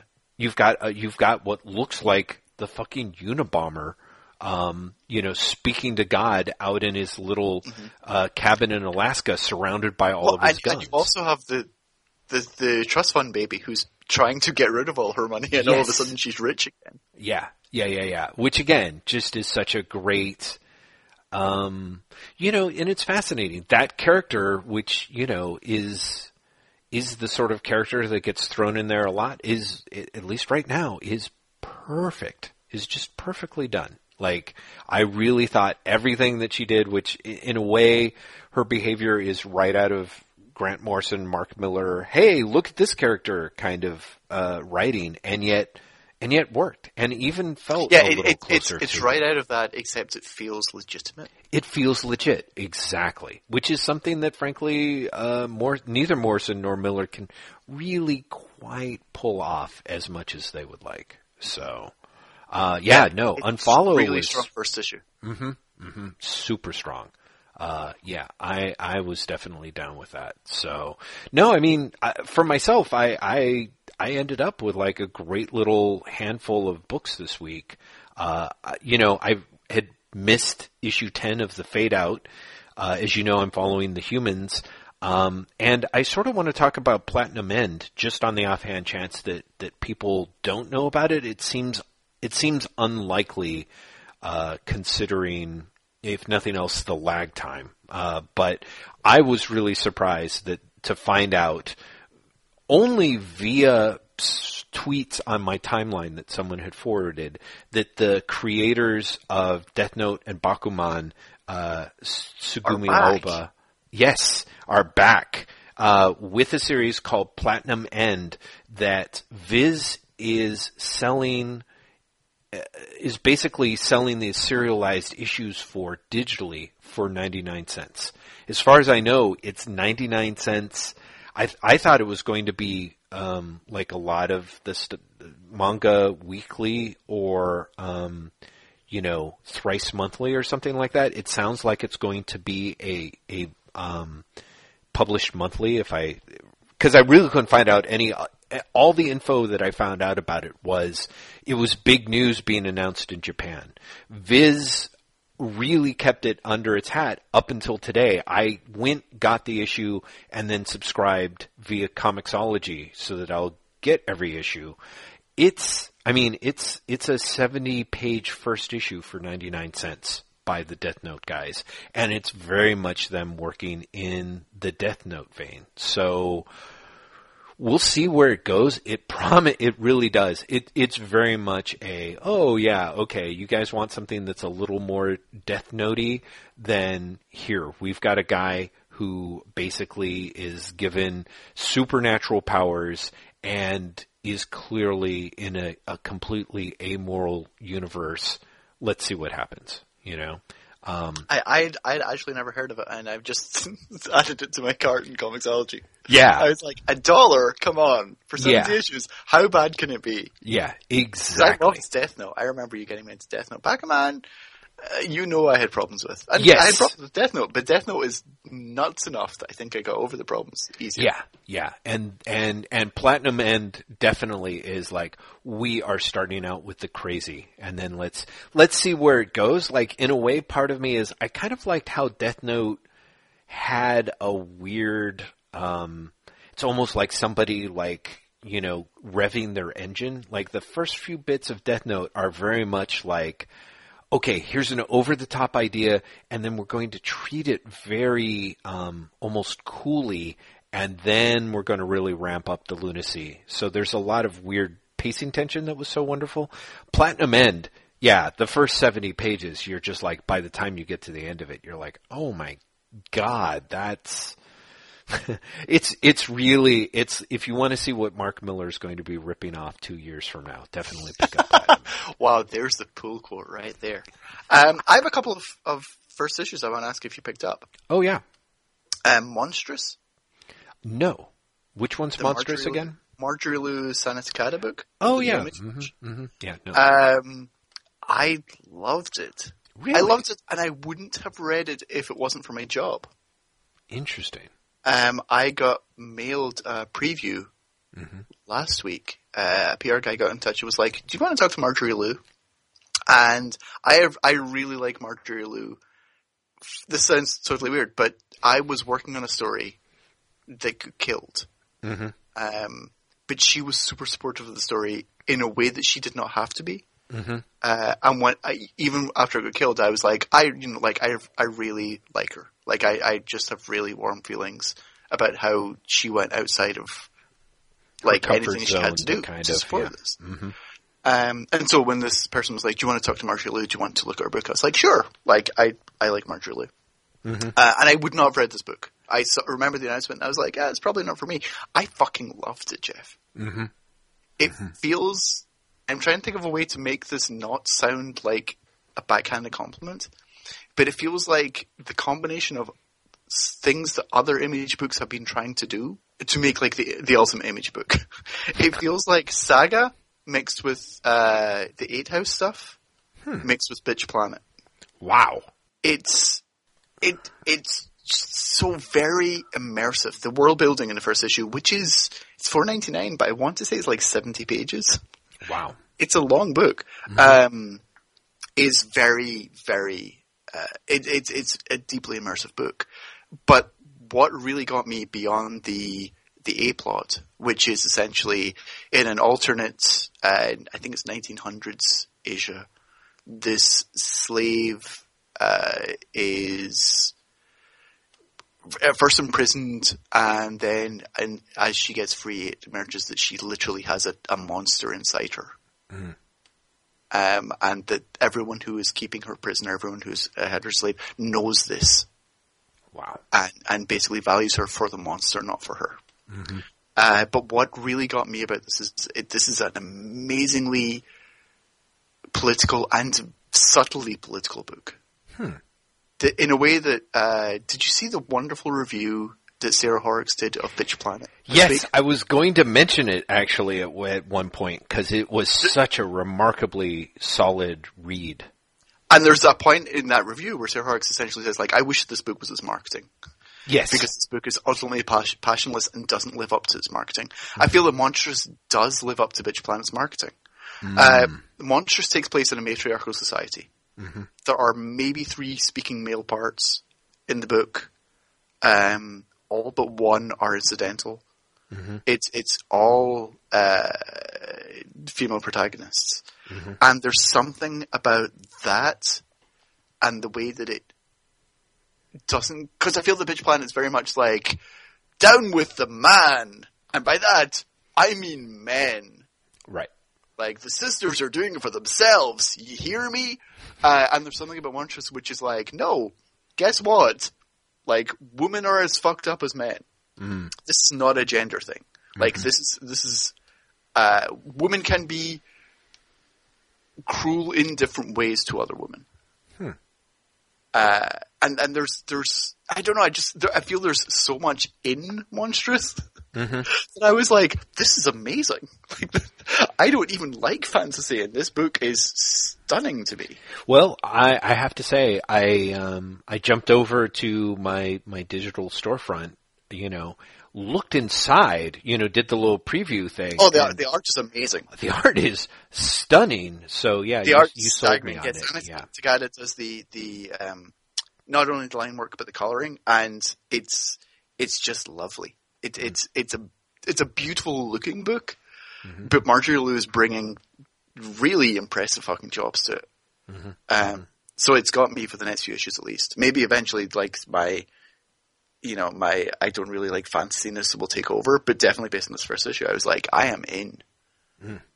I am in for this. The other first issue, uh, the James Bond book, the Ellis James Bond book. Oh, that's so funny. I did not think that that was going to be what would be the other issue. So Vargr, I think it's called. V A R G R. Yeah. Vargr. Who knows? Um, is proved to be a real, surp- really surprising joy. I really liked it. Um, it is, it's Ellis being Ellis. Let's just get that out of the way first of all. But it turns out that Ellis is actually really suited for James Bond. I, uh, which I believe. Yeah. The biggest problem is in terms of its pacing. Mhm. The last page is horrible and was it feels like it's literally just been put in there in a oh shit it's the end of the issue okay fine like here's the bit where the bad guy's going to be like I'm going to kill James Bond and that's it because it, it's very slow burn up until no really the last line of the book is shit where's the last line of the book um can I make it hurt please because it's just been handed an iPad with a photograph of James Bond. Again, it's a Warren Ellis book. Um, and the person's like, "You have to kill this man tomorrow," and he's like, "Can I make it hurt?" Uh, but that that comes out of nowhere because everything up to that is, and what Ellis has, has made the point of saying this is based on the the Bond of the books, not the Bond of the movies. Mm-hmm. But everything up to that point is a very good Bond movie opening. Mm-hmm. He's got the the pre credit sequence, action sequence. Mm-hmm. He's got the Bond meets with Moneypenny and then with M, Mm-hmm. and is given his mission scenes. And it all works. It all works really well. Hmm. Uh, again, it might be one that you want to wait in a collection for. Mm-hmm. Uh, in large part because this book could go horribly off the rails. Maybe you don't want to get involved. Maybe, you know, Ellis does the the Bond traditional stuff great, but then as soon as it comes into the, you know, the, the, the meat of the thing, he's going to end up, you know, Bond will be like, I've only had Bluetooth. Actually, m- my problem is more the idea that it build it builds to, you know, Bond is going to have to kick the shit out of nine thousand people. You know, he's like locked in like a, uh, the the locker room next to a swimming pool, and the only thing that he can find to defend himself with is like two squirts of uh, uh, conditioning lotion and a padlock. And just as he's ready to actually leap into action, some old fart is going to walk through from a side door, pull him aside, and then, you know, give him a sweeping lecture about either A, the nature of technology, B, 20th century economics, or C, some combination of the two that also change, you know, like ties into something that's supposed to be amazingly awesome that's up in space somewhere. And then six months later, the last issue is going to come out, and after Bond has killed everyone, and they're like, "What have you learned from this?" I've learned that I'm not the person that I thought I was. And then there's going to be like a bunch of other stuff and some rueful stuff, and then he drinks and smokes the end. Well, that might still happen as well. Yeah. So I mean, that's my thing. Is But- is like, like I'm always like I'm I'm pretty much part part of me was really like I- I think that both Bond and Ellis are are well suited for each other, but they're also kind of like I sort of feel like I kind of have outgrown them a little bit both mm-hmm. in a way, and I think that that's I think for people who are really excited about it, I really have my fingers crossed for them that they're going to get everything that they want out of it in a way that's amazing. Myself, I'm kind of like, even if it turns out perfectly and ends up being collected, I know it's that. still not your thing. How do I put it? If it ends up being on the library shelf of my library, you know, like uh, 18 months from now when I'm like perusing and grabbing stuff, I would I would check it out and I might even read it, but but I can, apart from that, I can't really see myself going the distance for it. You know, it's just it's just one of those weird deals. You know. Okay, I can see that. That being said, so you did not pick up Klaus Klaus or Klaus Oh, I did. Klaus I number did. one? I oh, just, okay. I, well, I didn't. I got. I read the PDF, No, but um, same thing. I keep forgetting I read it. Okay, because that's my when you were like, oh, okay, another issue. I'm like, well, it's got to be like Grant Morrison and Santa Claus because it's Grant McMillan.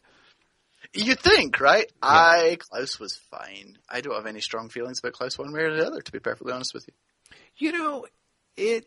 Uh, what I thought was funny to me was, and this is something that I think I'm going to have to get used to with maybe current era Grant Morrison is it is that the, it's such a it, in some ways it almost reminds me of kind of the, the, the stuff that he was doing with Annihilator in that the stuff it, it in that he's never too far from basically being amused by the material and that that it's almost um uh, well, not so much with Annihilator. That was more like, oh, wait, is he taking this seriously, or is he, or is he, you know, is this a piss up?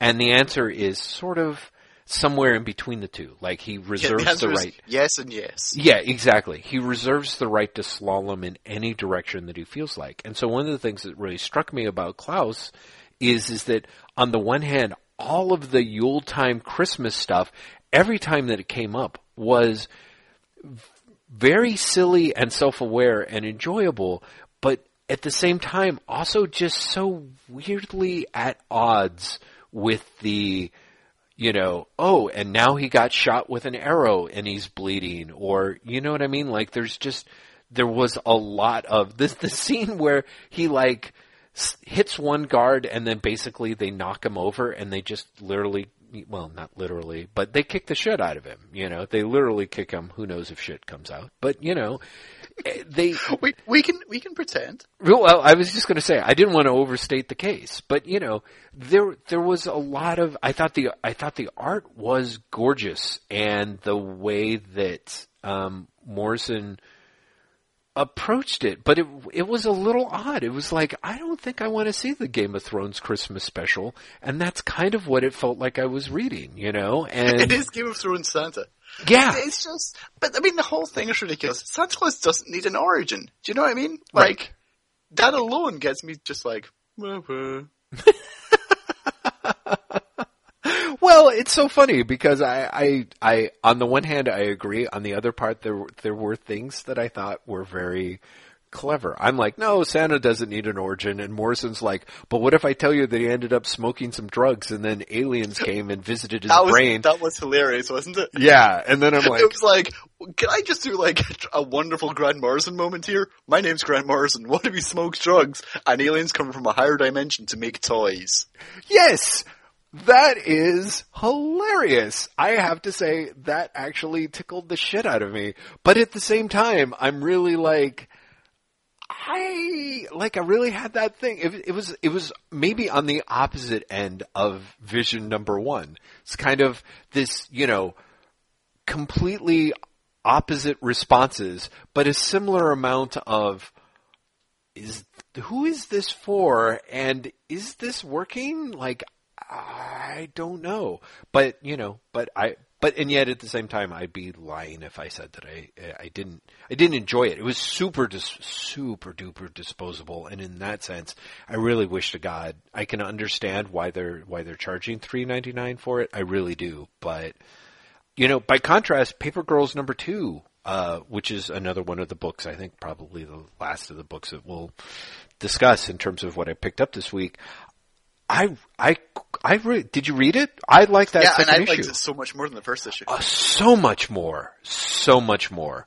Um, it was kind of amazing, wasn't it? It, it had the heart that the first issue missed for me entirely. yeah, yeah, it, a a lot more heart, a lot more of like, oh, this is who, like a lot more explaining of who the characters are, and Yeah. yet it also managed to work in a couple of really creepy moments that felt really creepy.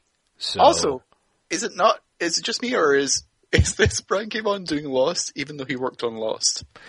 You know, the thing that's hilarious to me is I'm like, oh, Graham, it's him doing Under the Dome, even though he worked on Under the Dome. you know, like, you know, like, I, I don't know. It, That's just like, is it Brian K. Vaughan going? Listen, I worked on these shows and I couldn't get my ideas across. I'm just going to turn it into a comic. it, it feels like it. Uh, It, it, I don't know. Or I think it, leftovers if we want to continue the the um, oh yeah. The TV thing because there, there is there is the very clear, although also very clearly not true thing Yeah. that it is the Rapture. Yes. Yeah, yeah, yeah. That that gets played with. That that really, you know. I mean, I think it it does actually remind me of a lot of the stuff that he wanted to do with Under the Dome. That I even remember feeling like, oh, this that first episode. I was like, yeah, okay. There's a lot of mysteries here, and there's some character stuff. What I think really the way that he he walked away from it, thought about it, and figured out a way to fine tune it. Um, and, and so, yeah, I think it, this might be him trying to either revisit those ideas or just kind of, yeah, try and trying to figure out a way to make them work, you know, from the ground up, I suppose. But so, it works so much better than the first issue. yeah, I the first issue, shit. which just really didn't, it just did not ring my chimes. I was so glad that I came back for the second issue, and I'm like, oh, I really enjoyed this. This Yeah, is, me too. I Yeah. really did have a. This is this is everything I was missing from the first issue. Mm-hmm. Mm-hmm. Yeah, Like I feel these characters are actually characters now. I, I feel that it's not just I'm going to do the Goonies, but with girls, you guys. Mm-hmm. Mm-hmm. Um, and and the the the it's, it's very cynical, but also completely worked. So I guess his cynicism is rewarded. Mm-hmm. Bringing in the stepmother of the tough girl yes, and then killing the stepmother off. yeah. Holy shit! Way to get me on that girl's site. Yeah, exactly, exactly. It wa it was a big switch and and fascinating because of course I I want to say I realized while just talking about this that I went Survivors Club number two. I made it sound like I then instantly jumped to unfollow, but in fact what happened was I went to Survivors Club number two and then went to Paper Girls number two, which really did make uh, Survivors Club look much worse. You know, because I think because they were both first issues and and in a way like you know paper girls really survived. Both of them were like well they've got the benefit of my goodwill. And the issue two came around and then i was like oh holy shit i'm really on board. And the other one's like i really don't know if i'm going to buy that third issue It's like, see. James, you got any more of that goodwill left? Yeah, exactly. Well, see, and then something like Unfollow came along and just kind of gobbled it right up. I'm like, oh, okay, yeah, no, sorry, I've got a, I've, I've got a new book that I'm actually going to enjoy buying, and and considering I'm trying to be sensible about a budget, that that probably means that one of you has to, you know, is not leaving Thunderdome alive. So, which is something I've always wanted to say generally. So, comics. You're so mean with your comics. I am Uh, the opposite of mean. Talking about things that we talked about on that uh, round have you been Mm-hmm. keeping up with Batman and Robin Eternal? No, I have. I had the first. Actually, I read the second issue, enjoyed it just as much as the first, which I found shocking. Uh, and then I have I have two issues, two print copy issues that I've got that I've been meaning to read, and I've got him. I, uh, that's Do- one that they'll be pulling books for. Yeah. DC are doing their traditional. We're going to keep sending you this until you you decide one way or another. So they've sent me the first five issues of this. Right. Um, I'm surprisingly on board, Mm-hmm. and a lot of that I think comes down to the fact that, unlike maybe every other weekly series DC's done before, Mm-hmm. this is one plot. Yeah. Like one of the things that threw me off Batman Eternal very quickly was Mm-hmm. by the fifth issue, they've been like, what's going on with Jim Gordon? Oh no! Also, there's the Spectre. Right. You know, and I was like, what the fuck? Yeah. How are these two things connected at all, apart from the fact that they're in the same comic? Like, this does not belong together. Yeah. Batman and Robin has one plot Mm-hmm. going right now. Yeah, it helps By by, having one plot with multiple characters and different timelines. Yeah. Um, and also, I love that by issue five, spoilers everyone, Batman's not in it. right. They haven't brought in the, the current Batman.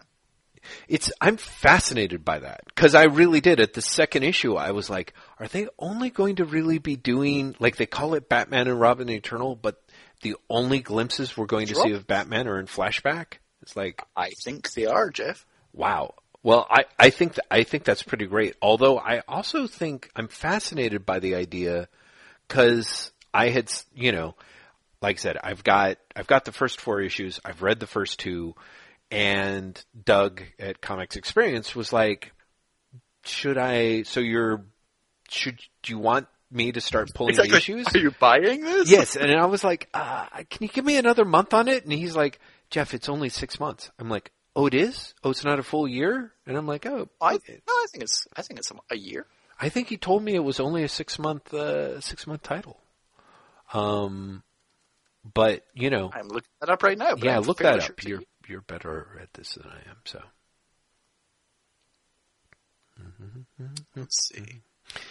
Batman, Robin, Eternal. No, there you go. It's a 26 issue weekly series. Yeah, so which means that it could come very close to ending around the time that Batman 50 hits, right? So Yeah, yeah. yeah. And which is possibly the, the point. I kind of half think that it might be at that point. Yeah. Uh, because 50 is the everything changes, which is super funny because, you know, 40 was the everything changes, and Yeah. they're doing the same for Green Lantern. Yeah. Uh, Green Lantern 40 was the everything changes, now that there's no Green Lantern Corps, now Hal Jordan's a renegade and he's not using a ring. And then I was reading a, uh, an interview today with Robert Venditti and he's like, issue 50, everything changes! Yeah. It's like, you guys, if you're not going a year between everything changes, it begins to get stupid. Yeah. Yeah, yeah, yeah. Well, I, I don't know. You know, it's I'm I'm fascinated because the Batman stuff feels. Organic in a strange way. Oh, I I I, I don't know how it feels, honestly, Graham. I mean, it, because I was going to say like, yeah, it feels organic in a storyline that they almost like. It really does feel like every issue is right on the verge of. Well, we're going to roll it over. You know, we're going to roll it back. Like the. you know, like they really had that. We're gonna roll it back. Here's Bruce Wayne. Oh wait, no, he doesn't. He doesn't remember anything. Okay, well, we're gonna roll it back. Oh no, no, no, wait, this was just a flashback issue. You know, because we watched The Wire. Okay, we're gonna roll it back. No, no, no, Jim Gordon's gonna get fired, and you know, like it. It really is. A part of me is like, it's a really fun Hall of Mirrors to me in a lot of ways because it it because I feel like they're just doing a very weirdly witty riff. I mean, the fact that it feels more like RoboCop than Batman at this point, which you know, it I know is intentional, but it's kind of a is it's it's enjoyably brain breaking. I feel like they could What, what is super fun is seeing Detective Comics in particular play for time. Mm, oh God, right? Yeah. You know, because they're stuck being the other Batman book hmm where, you know, they're not driving the story at all. They're stuck with this other Batman. Yeah. And they can't really do anything with him. Mm-hmm. Mm-hmm. Yeah. Yeah, which is which is it's kind of brutal. I mean, I I have to say probably part of the reason why I have every issue of of Batman is is that you know of the new 52 Batman is is that I enjoy the product, but it's also it's completely I don't have to read anything else to enjoy it. You know, I don't have to. He he he was doing Zero Year at the same time that they were rolling out Forever Evil, so it was perfect for me. I mean, like fucking they he staggered it so that they Zero Year ended up being like what a year and a half or something. So it, it made it very easy for me to just read the one Batman book, but you know, except for Batman Eternal, which was the other, you know, but it is, there is a little bit of the strange kind of like, and and from everything that I can see, Scott Snyder just appears to be the nicest guy on the planet. But there, but there is a little bit of the like if you're not in with the Scott Snyder crowd and you're not doing it on the Scott Snyder plan, he does not care what you are doing to like I do not think that he's staying up nights but worried about what Detective Comics is going to do. But know? it's super funny because when Morrison was in charge, he did the same thing. Mm, you don't think he's like, I fucking kill off Bruce Wayne, you guys. Okay, now uh, Dick Grayson's Robin. Okay, now they're uh, Batman. Now they're both Batman. Uh, and Bruce Wayne's traveling around the world. Well, I, I mean, I, uh, this he, is he left a lot more space for others to play in. See, I felt like he did. I felt like he left a lot more, and in fact, it really is. It's a you know, Scott Snyder literally came up in that by by doing the Dick Grayson Batman. That's you know where he walked in and and kind of ended up making his name. So, but even then, I remember like he had. I think Morrison plotted that whole like hey, let's punch Ra's al Ghul in the face, you know, crossover that, that was spread across like eight books or something like that. I feel like he did the he did the general plotting. So sure, I feel like Snyder's plotting Batman Eternal and Batman and Robin Eternal. Well, but that's what I'm saying. Those are Scott Snyder books, and those are and those are and those are his dudes. You know what I mean? Like Detective sure, Comics isn't. If if James Tynion Four was doing Detective Comics, I think there would be space for it. You know. Sure, but I guess Detective Comics at this point is, I think it's being treated as the the add-on book. Mm-hmm. Do you know what I mean? Like it had Francis Manapul, who then dropped off, and then Brian Buccellato also dropped off, mm-hmm. and so now it's like, get Pete Tomasi in, sure. You can, you can do a few issues. Good, good old know, Pete like, Tomasi. He's used that, to vamping like, on that, a Batman book. feels like. Yeah. You know, when you, like the two issues he's done so far, feel very much like what he was doing in Batman and Robin before. Mm-hmm. mm-hmm. You know, the it's Batman, he's being a superhero, he's hanging out with the Justice League, and feels I, don't want to say rote, but definitely doesn't feel inspired. Mm-hmm. Mm-hmm. You know, he's got the gimmick of it's James Gordon, but you know, in a James Gordon and the Justice League in an entirely generic adventure. Right which is which is one of the things that's kind of a shame. Because on the other hand, I you know after hearing you talk about it, one of the things that I was like, ah, what the hell? I'll treat myself. Is I bought like Justice League's issues forty one through forty five digitally. And I was like, which was interesting to me because the pricing was all over the map on that. Let me tell you, I do not know. Really? Yeah, well, because I was like, oh, Why? What's that? Well, I, I. It's not all been like two ninety nine because they're a dollar off. You would think, but maybe they were super expensive. Like Justice League. Oh, that's true. One of one of them was like four ninety nine. Yeah, so Justice League forty one was three ninety nine. Justice yeah, League forty two was, was originally. Yeah. Two, so yeah, so that I guess that was it. So they did the dollar off, but I really was. I was like, what? Like very confused. Um, yeah, because forty one's super long though. For, well, yes, it is. It absolutely Forty-one is. is is double size, maybe. Who can? That's the other thing. When you're reading digitally, it's just like there's a lot of comic here, and especially because I'm, I'm, reading. I'm trying to think of a way to say this nicely. When you're reading Geoff Johns' comic, sometimes also you're like, "Has this been going on for years?" Well, or, yeah. So, what did you think of of uh, the Darkseid War? Well, I gotta tell you, man. On on the one hand, especially by the time where it's like, oh, everyone gets their own power ups, and and it plays out exactly like you said, and you've got the Francis Manapul art with Brian Buccellato doing the the coloring. which is amazing, right? Yeah, it's gorgeous. Although honestly, I have to say, because Jason Fabok was a guy who only came on my radar when he was doing Batman Eternal. I'm like, I I per I was totally down with his shit too.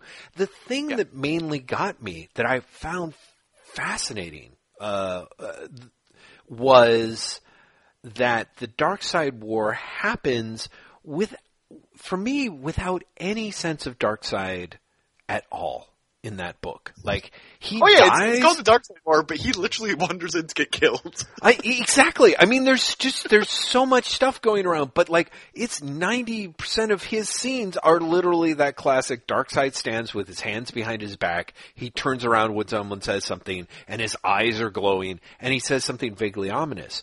But I'm like, I was shocked by. I was like, I have no sense of what this character wants who he is.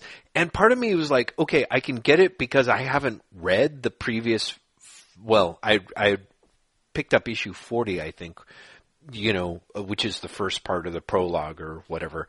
But I, I have not read Justice League since like issue two or three. And so part of me is like, oh, okay, it's just because this character has been in this book the whole time and therefore we know. I'm like, I don't think so. no, no, he's not. So, Darkseid has been in this book since issue six. right. So, I mean, he Issue is. six, though, is is the one where he does his motivation.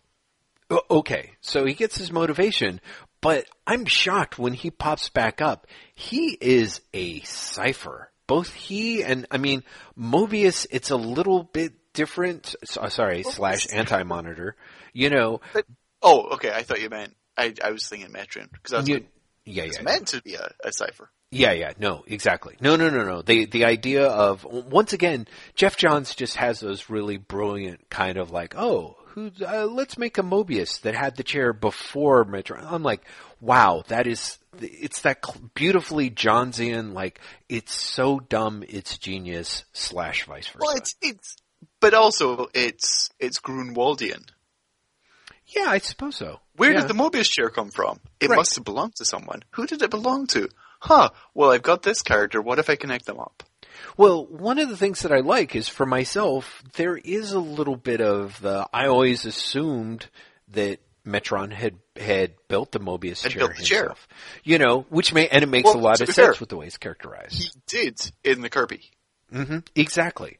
There, there's actually a, somewhere, and I want to say he. There's a line because I, I wrote for the site that uh, the Green Lantern New Gods crossover. I want to say there's a line in there that suggests that he wrote the, he built the chair as well. Sure, which which sort of makes sense to me. So one of the things, the part that I actually really liked about Justice League was the way in which Mobius, Johns twists the character in a way that makes him a lot more interesting in the sense of the Faustian bargains that he makes, the the deals that he cuts, but also a little bit of the idea of like he's not really able to create things. He's just sort of he's like he's like sort of more of a um you know, he's like Stephen Hawking's as a, as a trickster figure. And I'm, I'm like, I think that's actually very clever and a really interesting way to make the character a little more, um, I don't know, palatable and a narrative engine and all sorts of other stuff rather than just making him kind of a vague, eh. And yet, I say that, and Darkseid becomes the, the biggest vague, eh, of all in this. Like, I'm like, I really know, have a better sense of, like you know when Darkseid's daughter has more character motivation and her motivation is I'm evil like you just know No. you're like She also has "fuck you, dad."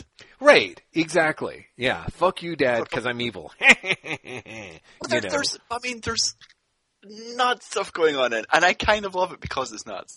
Because you say you have no idea what Darkseid wants, and he's a cipher, but you also have characters like tr- you have Lex Luthor's sis- sister try and kill Lex Luthor for Darkseid. yes I right who Yeah. knows?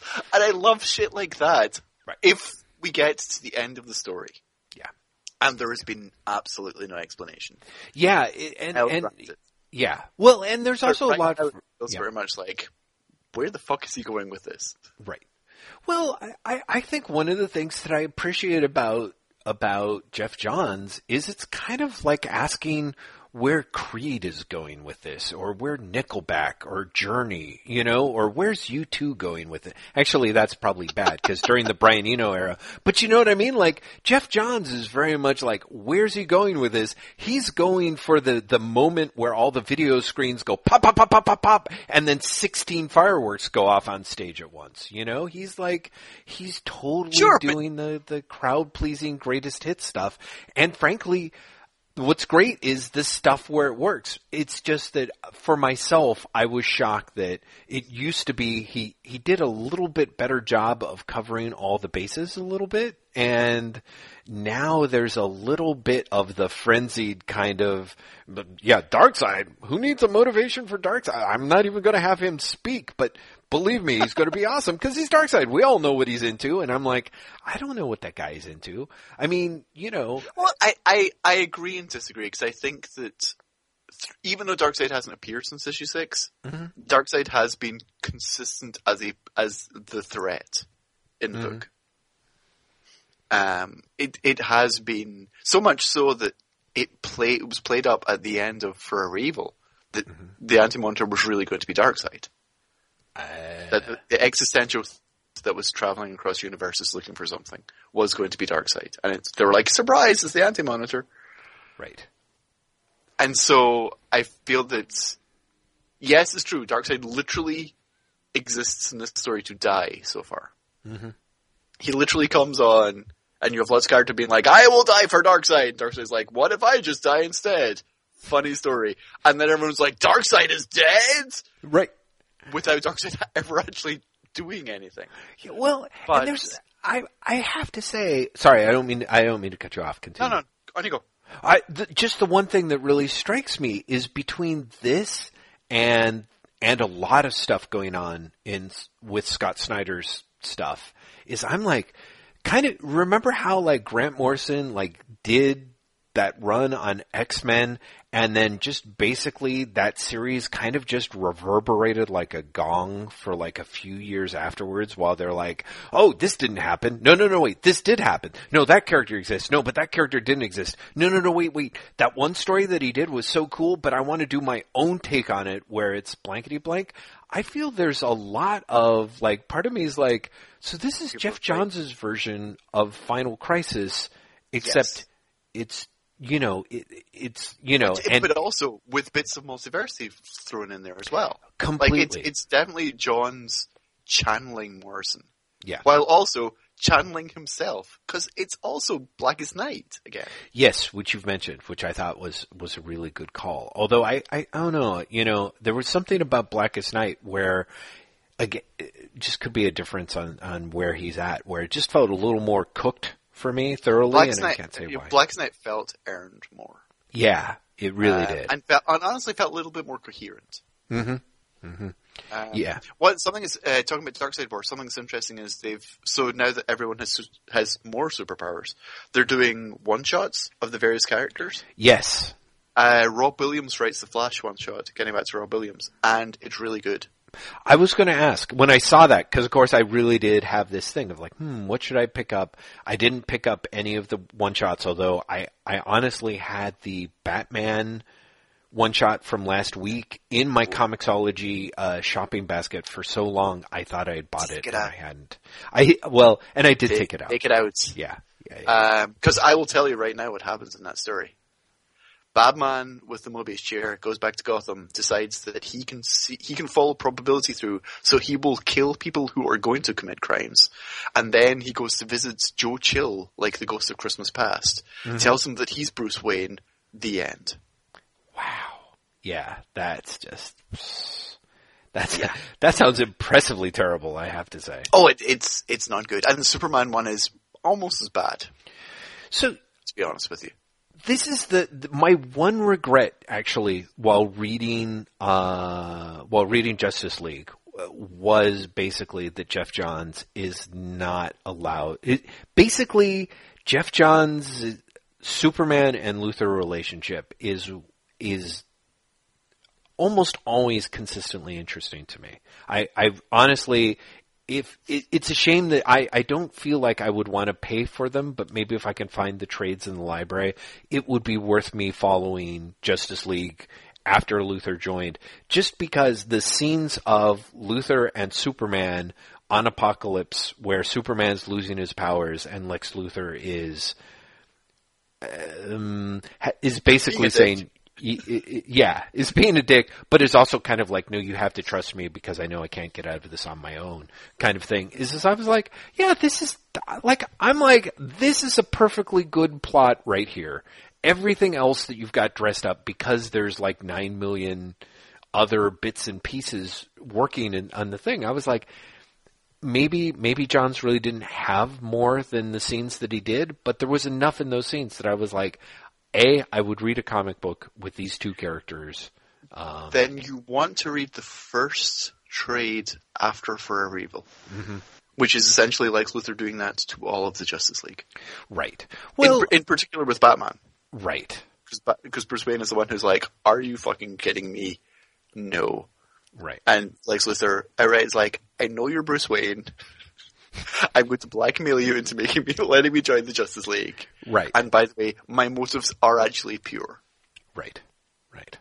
I just that I'm still a dick. Uh, which, which, uh, which I think is actually a great take on Luthor. It's just for whatever reason, I feel like I enjoy it more. I enjoyed it more in this comic because part of me is like, you know, who's a character who really doesn't need a foil to help you get a sense of who he is? Batman. You know, whereas like the new 52 Superman, I feel, and admittedly it could, it could well be that honestly there wasn't a lot in the, their scenes that made me think like, oh, this is the new 52 Superman. Like, and I don't even really know if there's a need for there to split those hairs. I'm sure people would be like, no, no, no, the new 52 Superman is the pre new 52 Superman, but he No, never feels that not. way to me. Jeff, right. Geoff Johns. Geoff Johns definitely doesn't write him that way. Geoff Johns writes him as the old Superman. I think Yeah. the the people writing the Superman books now write Yeah. him differently. Yes. Uh, in in ways that are sometimes awkward. Hmm Uh, I think Gene Yang's doing some really interesting work on the Superman book, but also I don't, I never quite buy the he's a scrapper take that, that Yang clearly has for him. Right. Right. Um, but yeah, the, but Johns always writes him. Like Johns writes Superman as Superman as Superman. Yeah, exactly. And so maybe there Even is a Morrison little bit of that. more nuanced take, and Morrison's take was, "It's Superman." I don't know. I, that's one of the things I appreciated about Morrison is he kind of had that thing of like, well, you know, whenever you wanted to show Superman not being Superman, you just told a story about him from when he was younger, you know, and it was like, Yeah. "Uh, that works. So, Graeme McMillan, we have talked Jeff for Lester. over two hours. Oh shit! We should stop then. People are going exactly. to be sick of us. Well, it really is that thing of like, man, give us enough skip weeks and we just talk for six hours on our own, you know? It's like, Oh, I could keep going. I could keep going. Don't you worry. Oh, I know. There's a there's a variety of things that I didn't really get a chance to really check on. But that's that's why people invented next episodes, I think. Um, Well, the, yes and no, because Jeff, next episode, unless I am totally insane, is our secret convergence episode. You know, I was afraid you would say that, Graeme, because I don't know either. Uh, let's see here. It is. It is Jeff. Oh, it is. Wait, Yeah. maybe we should pretend like we don't know that's going to happen while simultaneously having you plug the next episode of Secret Convergence. Wait, that just gets really confusing. Why would we do that? People, I Why do hope that, that? that that you did get a chance to listen to Graeme on Fan Bros. Uh, I want to say last week, but really that was two weeks ago. Um, and then you were all over the Secret Convergence. You weren't on the Intuit episode, were you? No, I'm not. But I'm on the. Um, I think I'm on the Nets too. right? Yeah, I think you are. I think you are. In fact, Uh, I'm trying to find the list of who's when. Yeah, it's uh, people. The go to secretconvergence.tumblr.com. Um, if nothing else, because I love that picture of Gary Lactus so much on his uh, in his trading card. But um, but yeah, let's see. Your yeah, the Intuit chapter is J. Rachel Edidin, Matt Wilson, Karen Schock, and of course Elle Collins. Um, Yeah, and, and then there is uh, episode three is less than live. Episode four is silence, and episode five is journey into misery. And I'm on it, so I'm on episodes one, three, and five. Good God. Well, anyway, so yes.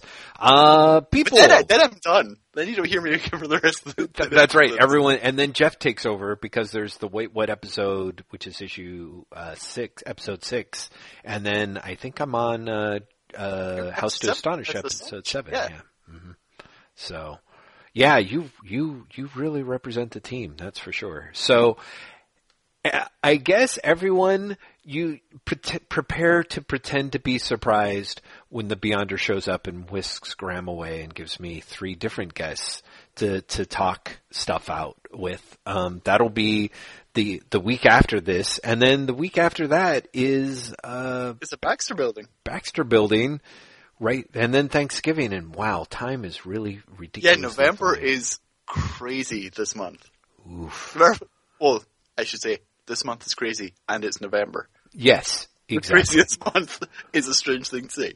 Yeah, yeah, that that is true. Uh, so right, so Graeme, so what would you? Is there something that you that you've got to get off your chest before we move into our our closing uh, comments? Uh, no, because I'd probably end up just going uh, into Omega Men, which you've not read. But you should read Omega Men, and we should talk about Omega Men. Okay, that sounds good because I've got I've got a bunch of back issues and I can close up the thread and it'll it'll be worth. Is it issue five? Issue six? Issue issue five is what it's on right now. Okay, great. Okay, fabulous. By the time we do our next normal episode, Mm-hmm. It will issue six will be out. Because by the time our next regular one episode happens, it'll be December. Yeah, but people show up next week. Don't let Graeme scare you off. Honestly, I mean, unless There is let's an episode of Wait What next Yes. week. It's just it's not just a regular episode. it's it's it's me and a bunch of guests. episode. Yeah, it's it's a, it's a fun episode. I have to say, I think there are I- some nice. what's the theme? I can never remember what the theme is. Uh, the theme is what what I called the worm turns. Uh, characters, books, and creators that we used to love but now hate, and or vice versa. And my guests are uh, Chico Leo, the amazing Paul O'Brien from House to Astonish, and Gary Lactus from Silence, and they are all great fun to talk to. I have to say, uh, it's great. All of them were like, well, I'm love and hate are kind to of. I'm strong super words. looking forward to it. Yeah, I, I, I, we end up talking about some mighty, mighty, um, th- there's, there's some, very, there's some very weird tributes given, let's put it that way. So, yeah, I hope everyone checks As in. it should be. hmm Exactly. Exactly. So, uh, okay. Well then, uh, let me just say before Graeme tells everyone where uh, to find us, because he should, that that we are super grateful to the crew over at American Ninth Art Studios for their continuing support of this podcast. Um, we also owe special thanks to Empress Audrey, Queen of the Galaxy, uh, for her continuing support, as well as all I want to say 113 people right now, which just seems like a, a mind-boggling number to me. Oh, 114. Sorry, 114 patrons supporting us on Patreon that make it entirely possible for Graeme and I to uh, gab at you, to write posts over at uh, waitwhatpodcast.com where Graeme and I and Matt Turl each contribute something a week. So we're kind of in high gear. And of course, the Baxter Building podcast, which we do once a month, covering the first 416 issues of Fantastic Four, literally would not exist if it was not for the awesome people at uh, at Patreon, the, our patrons at Patreon, allowing us to um, get uh, stupidly ambitious uh, with the things we want to do. So. Thank you, all of you. And Graeme, uh, do you do you want to tell everyone where they can find us? You've actually done a great job of it. We are at, let's do it in reverse order, patreon.com forward slash wait what podcast is the URL for people who want to check out our Patreon. Uh, we are also at uh, tumblr.com, uh, that's not true. We are at waitwhatpod.tumblr.com, not That's right. tumblr.com forward slash waitwhatpod. That confused people. we are, as Jeff said, waitwhatpodcast.com, where you'll find written posts as well as show notes for this episode and every single episode that we do. Also, occasionally, we do roundtables, which, Yes. uh, for people who have not checked it out and are wondering what the hell Jeff and I were referring to often, you might want to go and check it out. It, it was super fun chat that uh, you and, and Matt had. I thought it, uh, we should do it again. I'm looking forward to doing it again. Uh, in fact, we we've got to we we need to talk off air about trying to Yeah, I know, uh, about plans, yes. Mm-hmm. Um, we're also on Twitter I should say that. I say that every episode, but it's still true. Mm-hmm. Twitter.com. We are at Wait What Podcast. Jeff mm-hmm. is on Twitter solo at Lazy Bastard, L-A-Z-Y-B-A-S-T-I-D. I am also on Twitter solo at Graham M, at G-R-A-E-M-E-M. Mm-hmm. That's where all of us are. I would say we're arguably more most active on Twitter. Oh, uh, by far. Tumblr mm-hmm. occasionally has random things like me working out exactly what percentage Star Wars is of the Marvel thing, or reposting strange art like I did today of Tom Palmer's uh, portrait of Roy Scheider from 2010. Yeah, which was amazing. Uh, and and an actually, Tom Palmer Tumblr, Jeff. Yeah, Tom Palmer Tumblr should be. There is. Wait, there is. Is that there is? Tom Palmer illustration.tumblr.com. Wow. It's like it's original Tom Palmer art. Wow. His paintings, his his uh, pencils for projects. There's great stuff up there. Yeah, that sounds amazing. And uh, and uh, actually, even though the Tumblr is mostly Graeme's jam, uh, which you you pop in there, I do, I do. In fact, I I, I had a couple of of I I would like to actually get it to where I put up a couple of at least like a panel from everything that I'm reading, at least digitally, and I, and that's kind of my goal to do that um, more often. So, yeah, check it out. Uh, you do have Superman saying, "I'm very fond of girls" up there right now. I I love that banner. Uh, I thought that, that, was just such great that it's it's really interesting because that issue it, it, that's from the uh, one of the Supergirl sales issues, uh, Brave and the Bold. I want to say I don't remember the issue, but it's it's uh, Wonder Woman and Supergirl teaming up. It's written by Bob Haney and it is it it is the most terrifying thing that Bob Haney has perhaps ever written because it it that's saying a lot. It really is. Like even by Bob Haney, I think it's one thing when Bob Haney just happily tramples over the conventions of su- what superheroes are, or usually in the case of Brave and the Bold, what Batman is, and really expands your mind in a good way. This is him taking on the complex issue of feminism in a way that makes you say, "Oh God, Bob Haney, no, please, no." And at each page turn, it really does a great oh. job of getting worse. Yeah. I well, I know what I'm going to be reading tonight, ladies and gentlemen. Yes, exactly, exactly. That issue is pretty much sort of the what's what's the phrase the kids use? Like your faves are problematic. Super problematic. that it it it should be that should be in the watermark on every page because it is so true. It is so true. Uh, on on uh, Tumblr today, not the way we what Tumblr, but I think I'll retumble it for that. Uh, I shared the image from Liartown, USA, of the Big Book of Online Fan Culture. Oh my god! The cover is the Big Book of Online Fan Culture. Uh, the the cover is a woman leaning into a baby who is just screaming at her. and the, the, subtitle is "Your faves are problematic because no one who thinks like you creates anything worthwhile." I love that so much. Um, people, thank you very much for listening. Uh, we are back next week for a special episode of Wait What, and then the following week we're back for a Baxter building. In the meantime, listen to the Secret Convergence episodes where Jeff and I appear on various other people's podcasts, uh, and go to secretconvergence.tumblr.com for information on which episodes and when they are going live. Mm-hmm. Jeff, would you like that? Mm. I could give it a try. It's always a little appalling, and I don't think I had any water okay. Here's, okay, wait, wait, wait. Yes. Do you want to sing us out on a different note? I don't. I you want to go? Because I go high. I know you do, which is charming and fun when it works. But I, I, it's also it's like when you miss, it's understandable. You know what I mean? Like, but I can see myself going for a low note, I, one that anyone can hit, and I just think I can miss when I'm not really going for anything in particular. Like I'm not aiming for a note. See, that's what I'm saying. It's a Zen sing out. So I don't know. Uh, and Just and do what you feel, man. Okay, everyone. I think that's what I felt. Yeah, that was good. That sigh felt really good. Okay.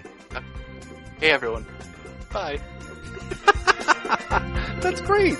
I'm gonna go with that.